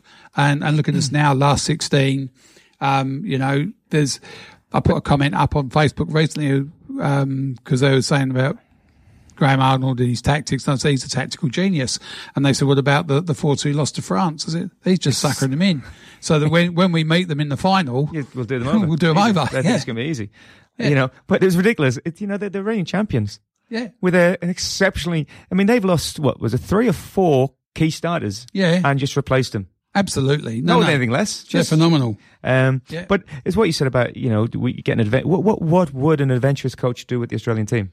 What could he have poss- what, what, what could he possibly do? They could have possibly got knocked out because you could be too adventurous. And I think, you know, what, what Graham Arnold's You've got to have done the players to be adventurous. He has looked at his team and he's gone, I do not have the players. I've, I've got the players like a Mitch Duke or a, a Leckie or a Baccus that can have a moment in a game where they can actually put the ball in the back of the net. And then it's up to Harry and the rest of the boys at the back to do a job. And, you know, when you look at people like Degenek, that's all he's done is he's done a job. Um, Harry has been exceptional, but he is again just doing an exceptional job. I will say though, I think we're missing the biggest, biggest one of the biggest players now, Harry and, Yeah. and so on, and that's Mooy. I think, I think his his work rate, his performance. I think, I think without him, um, I think we. I think he does a very similar job um, now for Australia that Declan Rice does. He he plays in front of that Mm. back four, and, and he's he's always available for a pass, and he, he's always got a good pass in him out. Um, I noticed the other day when he had to to move for a ball, and he just doesn't have the pace, and he knows it. Mm. But he plays well with inside his limitations. But he is a, a great focal point. He's always doesn't, wa- give, ready doesn't give the ball to- away very often. He's ready to receive a pass, no matter where the ball is. He's ready to hmm. receive it, and then when he gets it, he very rarely wastes that pass off. So But his work rate as well. Oh yeah, no, absolutely. No, he, look, hasn't, hasn't played a lot of games. No, and, no. and just yeah, the ground he was covering us when- against Yeah. Denmark in that last five ten minutes. All right, um, we're going to go to a break very shortly, but um, what I want to do is just mention that our guest Ben, who obviously for one reason or another isn't able to join us, has a couple of articles in today's West. Um, we don't get enough in the West. Great to see the voodoo doll of Messi on the front page. Yeah. Hey, again, it's that Australian larrikin thing, isn't it? You know, we're, we're Yeah, Well, but don't don't don't do it too much. You might fall over in the box. So, we'll, you know. we'll respect you by disrespecting you. But, you know, look, I think it's fantastic. I think it's a, a good thing to do. Um, you don't often get that sort of coverage for our game in the paper. So you know, Ben's representing for for us in that. Did you see the, the quote by Ange? I can't remember the full quote. Ange Yeah. Postecoglou went round about the about getting on that front page. Yeah. Uh, I can't really. I, I'm not going to use it because it was a fair a few few swear words in there. Yes. but it was you know. the, he'd know, love to be able to pick up a paper and see the front page. effectively there, and um and it's you know and for the right reasons. Yeah, absolutely, all for the right reasons. and I think you know this generation, no matter what we call them, um, you know, go, not the golden generation, but the slightly tarnished generation or the bronze generation, who cares? They have shown what you can do if you believe. Um, Arnold has has really made a mockery of his detractors, and there's been plenty. I know I've got one in my family um, who, who reckoned we were going to get done by Denmark 3 0. That aged well. Um, but, you know, look, it's it's a team of overachievers. There's only one team in the competition that can beat Argentina right now, and that's Australia. Hmm. We're there. We're the only ones that you know have to do it. And do I think it's hmm. possible? Yeah, I do. I dare. I dare to. Be- I dare to believe. Absolutely, it's, And- it's not like any other sport. You, know, you know, in football, you've got you've always you've, there's always a chance. Yeah. Always a chance. I don't think it'll be a big score. I mean, if Australia's going to win, it's either going to Yeah. be. I'll put my look. My bet will be one 0 or we win. It'll be nil nil on the penalties. And if we get pumped, we get pumped. And you go, who cares? We were there. Mm. You know, this is this is a team that from day one, the moment that draw was picked, everyone went, "Oh, we're going home early." The to be fair, FA probably even booked the flights for today. Never thought they were going to be staying another couple of days. No, uh, yeah, yeah, I can see that. I think uh, there was a, there was a team that was it the wasn't there a team that happened to where Yeah. they uh, in the last World Cup oh, who was it where they uh, they had the flights booked and they had to rearrange them because they got a result in the last game and they put Yeah. them through to the next. I can't remember who it was. No, look, uh, and it's it's just one of those things. It's it's a very Australian um, way of doing things. You know, um, we're not supposed to be here, and we don't care, and we carry that through. Anything is possible. Anything. and hopefully, and hopefully it will be. Yeah. Well, we'll know this time tomorrow. Lots of lots of good games coming up though. Um, Holland versus USA. Yeah, it's interesting. It's it's it's interesting. It's going to be sort of a one half of the draw seems to be. It's going to be a mixture of I would say non-European teams, and it's looking on the other half of the draw. It's all going to be European teams. Yeah. it's going to kind of be. It looks like it, the way it. It's if if it goes to how everyone expects it, it looks like to me it's going to be an Argentine and Brazilian semis, I think, Mhm. and then it's yeah, and then obviously, um, well, I'd say, yeah, if you if you if you say, say on form, you'd you say either England or France versus um, yeah, who's in the oh, France, Poland. Yeah, Very very European draw. Then on Monday you've got England versus Senegal and Japan versus Croatia, which you know. Look, I'd, I'd have a sneaky, I'd have a sneaky buck or two on the on the Croatia Japanese old, Croatia an older team, you know, and I think with the older teams, the further it goes, sometimes that's not the. It's not the you know the best thing for them. I mean, Mo, Mo, you know, Modric is playing Yeah. playing pretty much every game, every minute, effectively, and um, and, and that Japanese team, they're fit, they're hardworking. Brazil versus South Korea. Ah, look, Now, the quality of Brazil, but the work rate of the, of the South Koreans, who knows? Yeah, exactly. Look, you don't, you don't know. Um, and, and Morocco versus Spain. I think Morocco um, very um, underestimated as a as a team. Um, they're a lot better than Yeah. people think they are. Much much more resilient, and I think Spain aren't the Spain of the Oh, old no. They, I- they, I they, think- they, they look it. I think Morocco could roll Spain. Um, And then you is- got Portugal versus Switzerland. It is all sad though, but you but historically, when you look back, very few of the underdogs make it through these next stages. I know. historically, but as I said, the Yeah. games is evening out, Well, fingers crossed, eh? and a couple of do actually make it. So we'll see. All right, we're going to go to a break, and we'll be back after this with Tony Sage.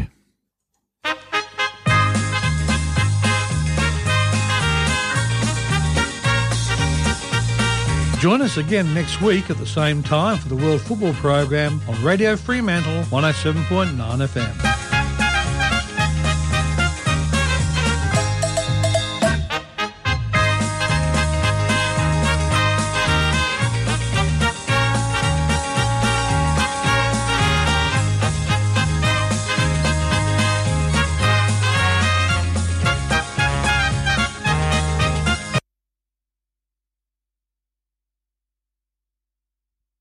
Oh, those gremlins, they really hit me today. Um, so we'll just try and get Tony on the phone. But um, whilst we are, um, do you want to just talk about the uh, upcoming Glory game next week? So next week, Yeah. I've lost. See, see, this is the thing. I've lost track of uh, absolutely everything. But since the World Cup's been going on, I don't. I can barely uh, sort of figure out what week we're in. Um, so it's next week. Yes. So the late league's back on that. You know, straight back on. Um, so how do you think they're going to go? Oh, home game, first game in a while. I think um, they should go okay. So we'll, we'll see. I'll be interested with, like I said, it's it's going to be. Uh, I I really think this this little venue I think is going to. Oh, look, I've said there'll before, be a, there'll be a bit of noise. the BJ venue should be okay. Let's try this again. Not working for me. Okay. No, I think the BJ ve- venue is the way. Absolutely. You're um, listening to the World Football I think with the Programme on of, you know, Radio this- Fremantle. uh, we are proud to be the longest 5,000, running football 6,000? show on radio in you know, sort Australia. Join um, myself, Penny stadium. I Tanner think if you can get that, Pete you know, Skeeler, especially with a, a Sean Kelly boys in and there, Hugh Best that noise every. Saturday morning You know, in the 10 a.m. to noon space. just make it that You will hear football conversations with a range of guests and we've been to gurus. HBF and there's The show lands as a 12,000 there and podcast on our website, and you can doesn't quite have subscribe so you don't miss an episode. um, Thanks for listening in to the World Football Programme. Going, you know, it's so you, you do you do get that uh, that response from the team. So it'd be nice uh, just before Christmas to get a to get a result and sort of get Glory sort of um, sort of back on the horse. Um, I'm really looking forward to I'm really looking forward to having a first game back home. And the man that's making it all possible joins us now on the radio, Tony Sage. Good morning. How are you? Oh, very well, thank you. I've been uh, up. Uh, I've seen probably 15 games uh, during the World Cup, so I'm a bit sleepy at the moment, and I want to go to bed early tonight so I can wake up and uh, uh, watch the Aussies do the right thing. Yeah, well, look, you've got Tony and I both in the studio here, and, and both of us have got sunken eyes and everything else. Um, you know, to, to use the old English thing, look like holes in snow. But um, having said that, it's been a great tournament, and uh, you know, look, we're we're all loving th- what Australia have done. Yeah, look, um, um, absolutely amazing with eight A League players in the squad, which is fantastic for the A League. Um, that, that, that's uh, really, really uh, going to give us a boost, I think. I mean, uh, it might not happen this year or next year. You know what happens with these things. It takes a bit of time, but all the kids uh, are absolutely excited about football at the moment. And look, I, I cannot remember when we made the grand final maybe three years ago uh, that football's been on the front page and the back page. So it's uh, fantastic for our sport. And fantastic for the A League because you know often much maligned, but when you look at the as you said, eight players from, from the A League in that lineup. We're we're going up against players who play in some of the top leagues in Europe, and the little old A League is really representing. So I think the people who say oh, it's not the quality of the EPL or whatever, um, you know, they're missing the point. This is this is the pinnacle of Australian football, and we should be really pushing that. And I think with the this World Cup and the Women's World Cup next year, we've got to keep football on the front page. Absolutely uh, correct. So it's going to be exciting um, uh, tonight, especially. I mean, look, even if we we lose tonight, we've we've proved a point.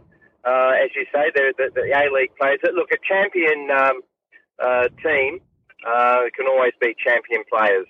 Oh yeah, look, I think it it shows a great thing about the Australian spirit, the Australian ability to fight, and you know, a team that is willing to, to stand together. You look at the the players.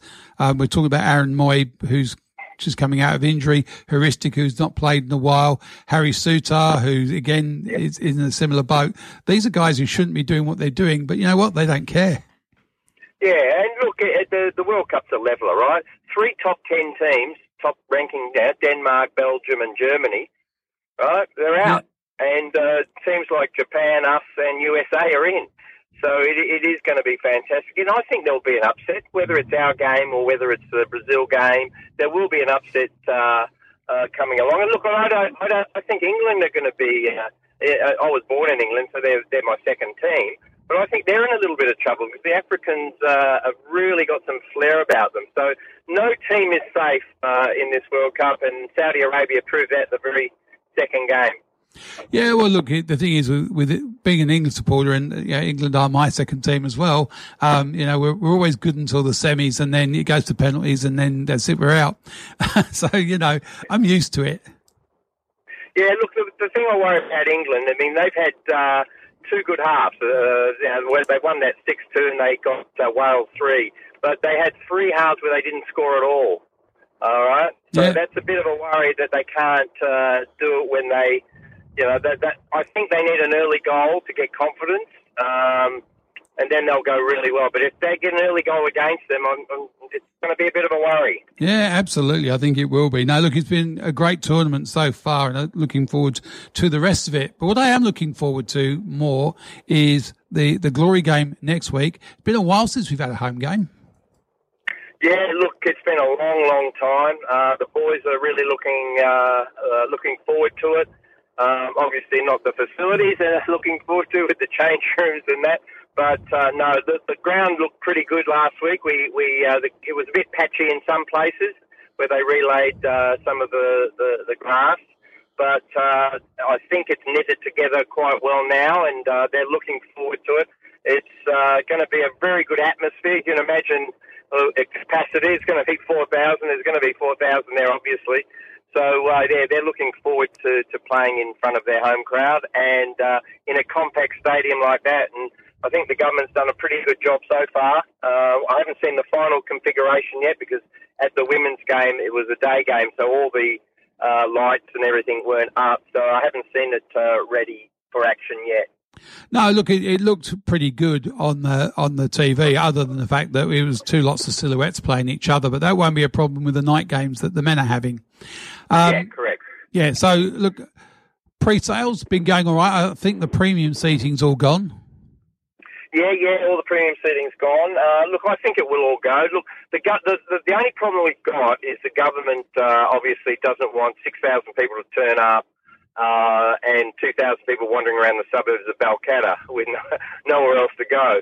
So they're trying to make it all ticketed event. Uh, We're trying to talk them out of it because there'll be some people that uh, like just to rock up and pay at the gate. But yeah, so that's going to be a little bit of an issue. So we really want everyone to buy their tickets now because uh, uh, probably by uh, next uh, Thursday or Friday there won't be any tickets sold at the gate uh, because they want to avoid that problem. Um, the, it was a good test last week. I think we had about 1,400 people. Uh, the car parking went well. Getting in was a little bit of a struggle, but they're having extra lanes uh, for the men's game. So yeah, look. Uh, uh, other than uh, logistics uh, on on the outside, uh, the players are raring to go on the inside. Yeah, look, it's been an interesting journey because obviously the um, whether it was the government or Venues West, you found yourself, I mean, after two years of COVID or three years of COVID, in another precarious position. Um, as the primary tenant, you and, and rugby for um, HBF, how does it, you know, feel to be dumped in that position? It must be pretty awful, and then and then you, you kind of get blamed for it because you don't have your own ground. Yeah, look, um, that's uh, that's good. But look, no no team in the A League um, has their own ground, so everyone is in the boat. Sydney, remember, played at Allianz, and now they had three years where they had to play at four or five different grounds uh, around Sydney. But the, the advantage of Sydney, they've got rugby league teams, right? And rugby league teams is rectangle. Our problem was uh, the ovals, and look, we really fought hard against Venues West, and they listened to us at the end not to play out at Joondalup uh, because you know they didn't want to put a stand on the on the grass, uh, which would affect the season for the uh, uh, uh, the WAFL team. So we were going to have a stand, and then um, you know people just wandering around the and, and being so far from the from the action. So Yeah. we, we were quite happy that they uh, ended up uh, agreeing to going to uh, to Macedonia. But uh, yeah, look, it's awful. Uh, financially, it, it's uh, ruinous if the government doesn't come up with the compensation package. So. Um, yeah, so we're, we're we're down $4.7 million in revenue. Wow, that's that's a huge number. Um, and then obviously with the, the years that we've had with the COVID and the revenue being down, it's a it's a massive thing. It's impacted on your memberships. Um, so you know, look, appreciate where you're at, but it's you know, what's the future going forward? Will will HBF treat you like the primary tenant or not? Well, we're hoping so. Look, this um, uh, episode, if you call it that, um, has really sharpened the focus with the ministerial level. I mean, in the end, the ministers, uh, all the sports ministers I had to deal with, and there's about six in my time, um, they really don't want to get involved at the venues west level. But they've actually seen now what uh, effects it does have on not only us, but rugby union as well. Um, and um, yeah, I think they've got a better understanding that the major tenants like us and the Western Force have to be looked after a lot better and not put in, for example, concerts during our seasons. I mean, there's plenty of weeks, there's about 20 weeks they can choose to have a concert which doesn't affect uh, Glory or the Force. Um, so, yeah, so things like that, it's come into sharp focus now for the Minister and uh, hopefully going forward we'll be treated like a major tenant and get some good, uh, uh, good concessions. Well, I think we need definitely that government support side of it because we never really have had it in in our game, and it's it's kind of ironic that we're sort of one of the reasons why we're playing away is is to build this build a stadium for the Women's World Cup. Yeah. And at the same, but by doing this, we're putting at risk our only professional. I know, but, but when you look at it, I mean, I've I've worked on projects where we've we've had to keep a facility that runs 365 days of the year, um, running whilst we've built in and around it. And I think when you look at the the Tonkin Highway, they managed to to do all of those works with the Tonkin Highway still running in a limited of way. I don't see why they couldn't have scheduled the works in such a way that the games could have continued. But that's just my personal opinion. We've had that before when we had the stadium sort of Yeah. rebuilt. The games are still going on with the Yeah. reduced capacity. Yeah. but It was still Well, going well, on. I'll, I'll give you an example. Venues West uh, are planning after the World Cup to redo the pitch for four ga- after four games. They want to redo the pitch, and they want to do that in November, which Yeah. again will affect our season next season. So we brought that to the attention of the minister, and hopefully they're bringing that forward to say September, so it doesn't affect us. But after four World Cup, women's World Cup games, how's that going to be chopped up? I can't, I don't get it. So No, it's not. Yeah, so it re- this this has really brought it into focus that they've got to really look after the two tenants that anchor that stadium. Yeah, look, in, in a way though, it's a, it's a shame that you and Twiggy can't get your heads together and you know have a, a parcel of land from the government where you could build something like Parramatta and Western Sydney have done. You know, um, you could then house your headquarters there, all your training facilities, and then with with both codes playing out of a venue like that, it would be used all year round because your, your NPL sides would be able to use it, etc. Yeah, look, uh, we we, we uh, have been in conversations with various councils about having a, a, a home, not a home of football at Queens Park, which in the end, um, you know, we were heavily um, involved in us being there. Then all of a sudden we get kicked out after they got the money.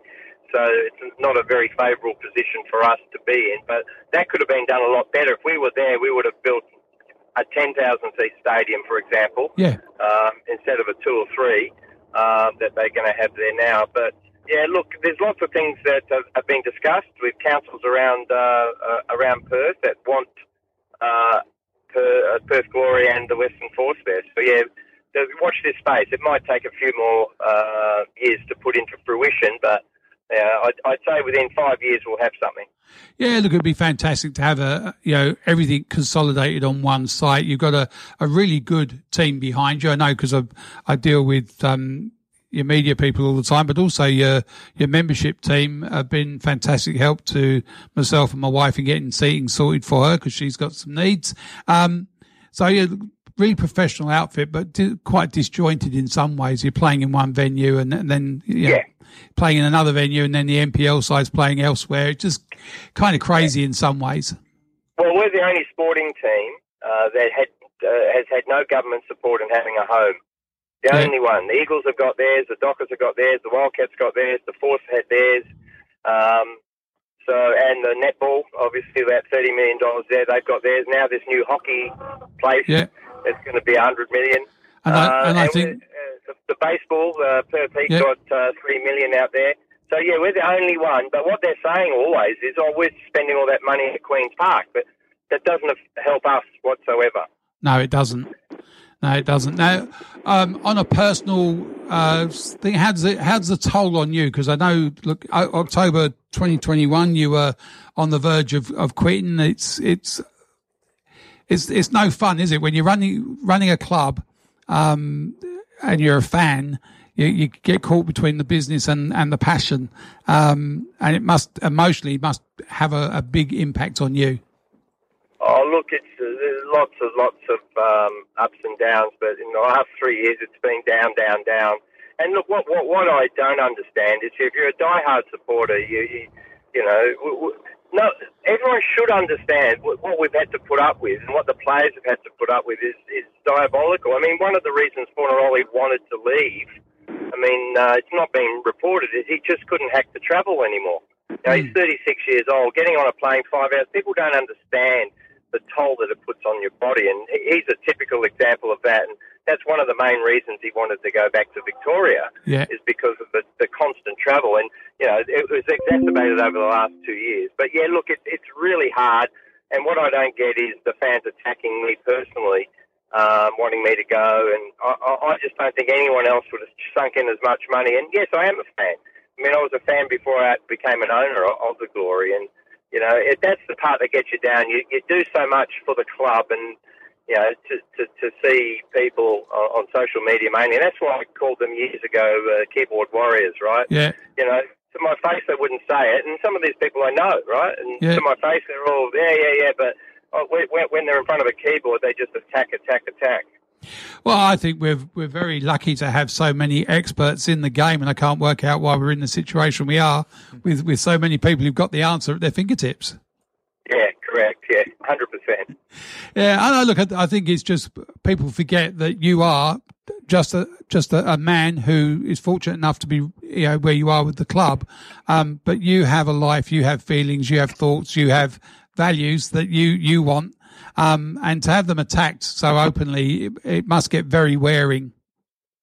It does, and look, uh, people forget I've got uh, a wife and children as well, and uh, you know the, the, toll it takes on them uh, as well, especially when they were younger. You know, earlier on when we didn't have some success, and you know, getting hassled at school and that because my, their dad's the owner of Broad. It, it, so it affects all levels of your family. Um, and um, you know, if I didn't have their support, I, I suppose I would have given up years ago.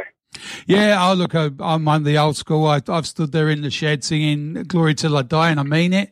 Um, through thick and thin, I'll be there. Um, and I know there's there's plenty of people out there that back you, Tony. It's just, you know, we all want the best for the club, and I suppose when you look at where the it's coming from, it's coming from um, a place of love that they really want the club to be a successful entity.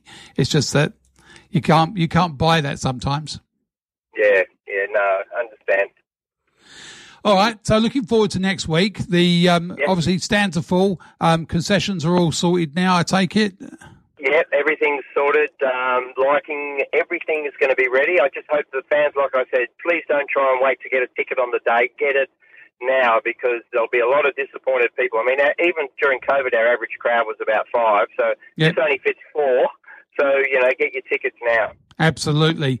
And uh, your view from from the ground, you're normally up in the elevated section there in the old east stand. Um, your, your views all right from from where you are now. Yeah, I prefer my spot at HBF, but uh, no, no, we I, I had a good spot for the for the women's game, and uh, it'll be all right. But uh, uh, I, I leave on the note: everyone should stay up tonight and watch the Aussies. Absolutely, Tony. Look, thank you very much for your time, and uh, worries. hope to see you at the game. Okay, thank you. Bye. Thank you. See ya. Bye. Tony Sage, um, obviously upbeat um, about the, the game next week, and obviously, you know, look, uh, as much as I feel some of the the sentiments that people have attacked him on, um, he is just a person, and you know, I think yeah, I think that's you could hear you could hear his, you know the frustration Yeah. in there a little bit, and uh, you know, and the ground the ground situation wasn't a situation of their making. Uh, The ground situation was uh, was made by the um, Venues West government, etc., and not having anything else. Hmm. Yeah. And yeah, exactly. I think, and look, as as I said, it's, it's the po- the problem is when you're running a football club, is that it's a lot of things that you are out of your control, a lot of things that are in your control, and and the biggest aspect, you've got a lot of passionate people, and as I think I said with Donna, it's good to hear someone who's passionate, but that joy, joyful passion. Yeah. Because uh, you know, when it comes to football, it's quite often that's the thing that keeps us going. So when it isn't going well, you know, I mean, you know, it, you, go, you go back to the World Cup. You look at the uh, the England fans; they all went very, very a little bit quieter when the England uh, beat Wales three 0 Yeah. If it's not going well against Senegal, bang, they're jumping on because it's it's all they've got, and it doesn't mean it's right. What what's what's often said. Yeah. Um, but unfortunately, that's that's that's the business you're in. And, uh, oh, look, to be fair to him, and it's what been how many years now? 12, 10, 12 years he's been in. Yes. in charge. Yeah. Yeah. And he's he's worn it. He's worn a fair bit. Um, and look, he's. I think he he has made some. There's been some bad choices, bad decisions. polarised his opinion for for sure. Yep, and he but he gives his opinion. He's not one of those who just sits back, and I've, I've I respect that. The fact of But if you listen to the armchair experts, the the biggest mistake he made in this World Cup was bringing Harry Maguire in, Mm. But and again- and Harry's been one of the best they've had. So, So- it's but that that's it, and that comes back down to the glory. It, it's sort of you can't you can't please everyone's decision. People are going to be passionate about it. Yeah. Um, and and you know, Well, the other thing is, if you, if you've got the opinion and, and you want to see things happen, then you know you can always do what Tony's done and stump up the, the money, buy him out. Exactly Right. I said it, it, he's going to be. He's, he's, he's, I think there's, been- there's been some bad decisions with Glory. I think there's been some very good decisions. Of course, there has. In Mm. every football team, in every club, there's going to be good and bad. And I think sometimes as supporters, you Yeah. know, we get we get fired up, and then we we we, we have yeah, to step but you know, times. a bit like Newcastle, a bit of Saudi blood money, and you're happy. Someone's got to spend it. exactly. No, no. Look, and I think the the politics and the game um, need to be separated, and uh, there's lots of stuff going on. You know, um, Germans made that that um, statement by having them photographed with their hands over their mouths, and I see yesterday there were um, Qataris. Um, one hand over their mouth and the other one waving. So, yeah, look, I mean, you know, you know, at the end of the day, I think I haven't got a problem with people having their opinions Yeah. and and and so forth. And I think with this World Cup, I have, I don't think there's any issue with players saying what they've got to say. No. Um, and I think that's the great. I think this is one of the things that's highlighted though is that you know people have, have responded back um, by saying, "Oh, their country, their culture," and it's like, well, if it, if it was England doing atrocities and things like that, or going Yeah. to war, there was protests there. Hmm. So there's protests in the streets when when when England and America do things. Yeah. So there are protests. There's no protesters in Qatar. So I have no problem where it's like, you know, you, you should be able to say your opinion. I think the French captain had it right at the start of the tournament. He said he wouldn't be wearing the rainbow armband because you know when when you're the guest in someone else's country, you need to abide by their customs and their practices, and that's what he will do. He will respect that they have those thoughts, and it's not for him to make a decision about them. No, but I also think that if Harry wants to wear it, why can't Harry wear it?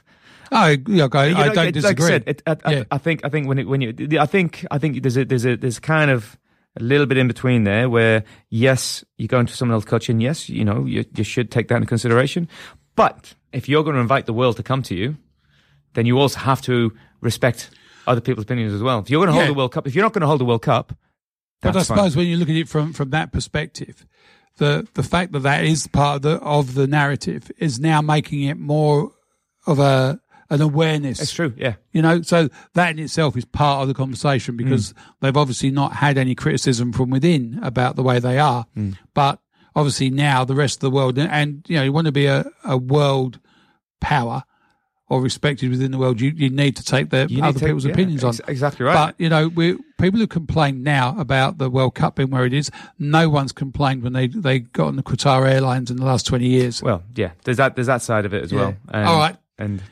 Tony, thank you very much for your thoughts and opinions today. Been a great contributor. Um, I don't know what happened to Ben, but you know uh, we've managed to cover the gaps. So well done.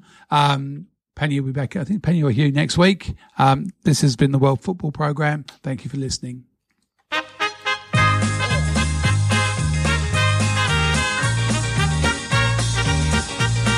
Join us again next week at the same time for the World Football Program on Radio Fremantle 107.9 FM.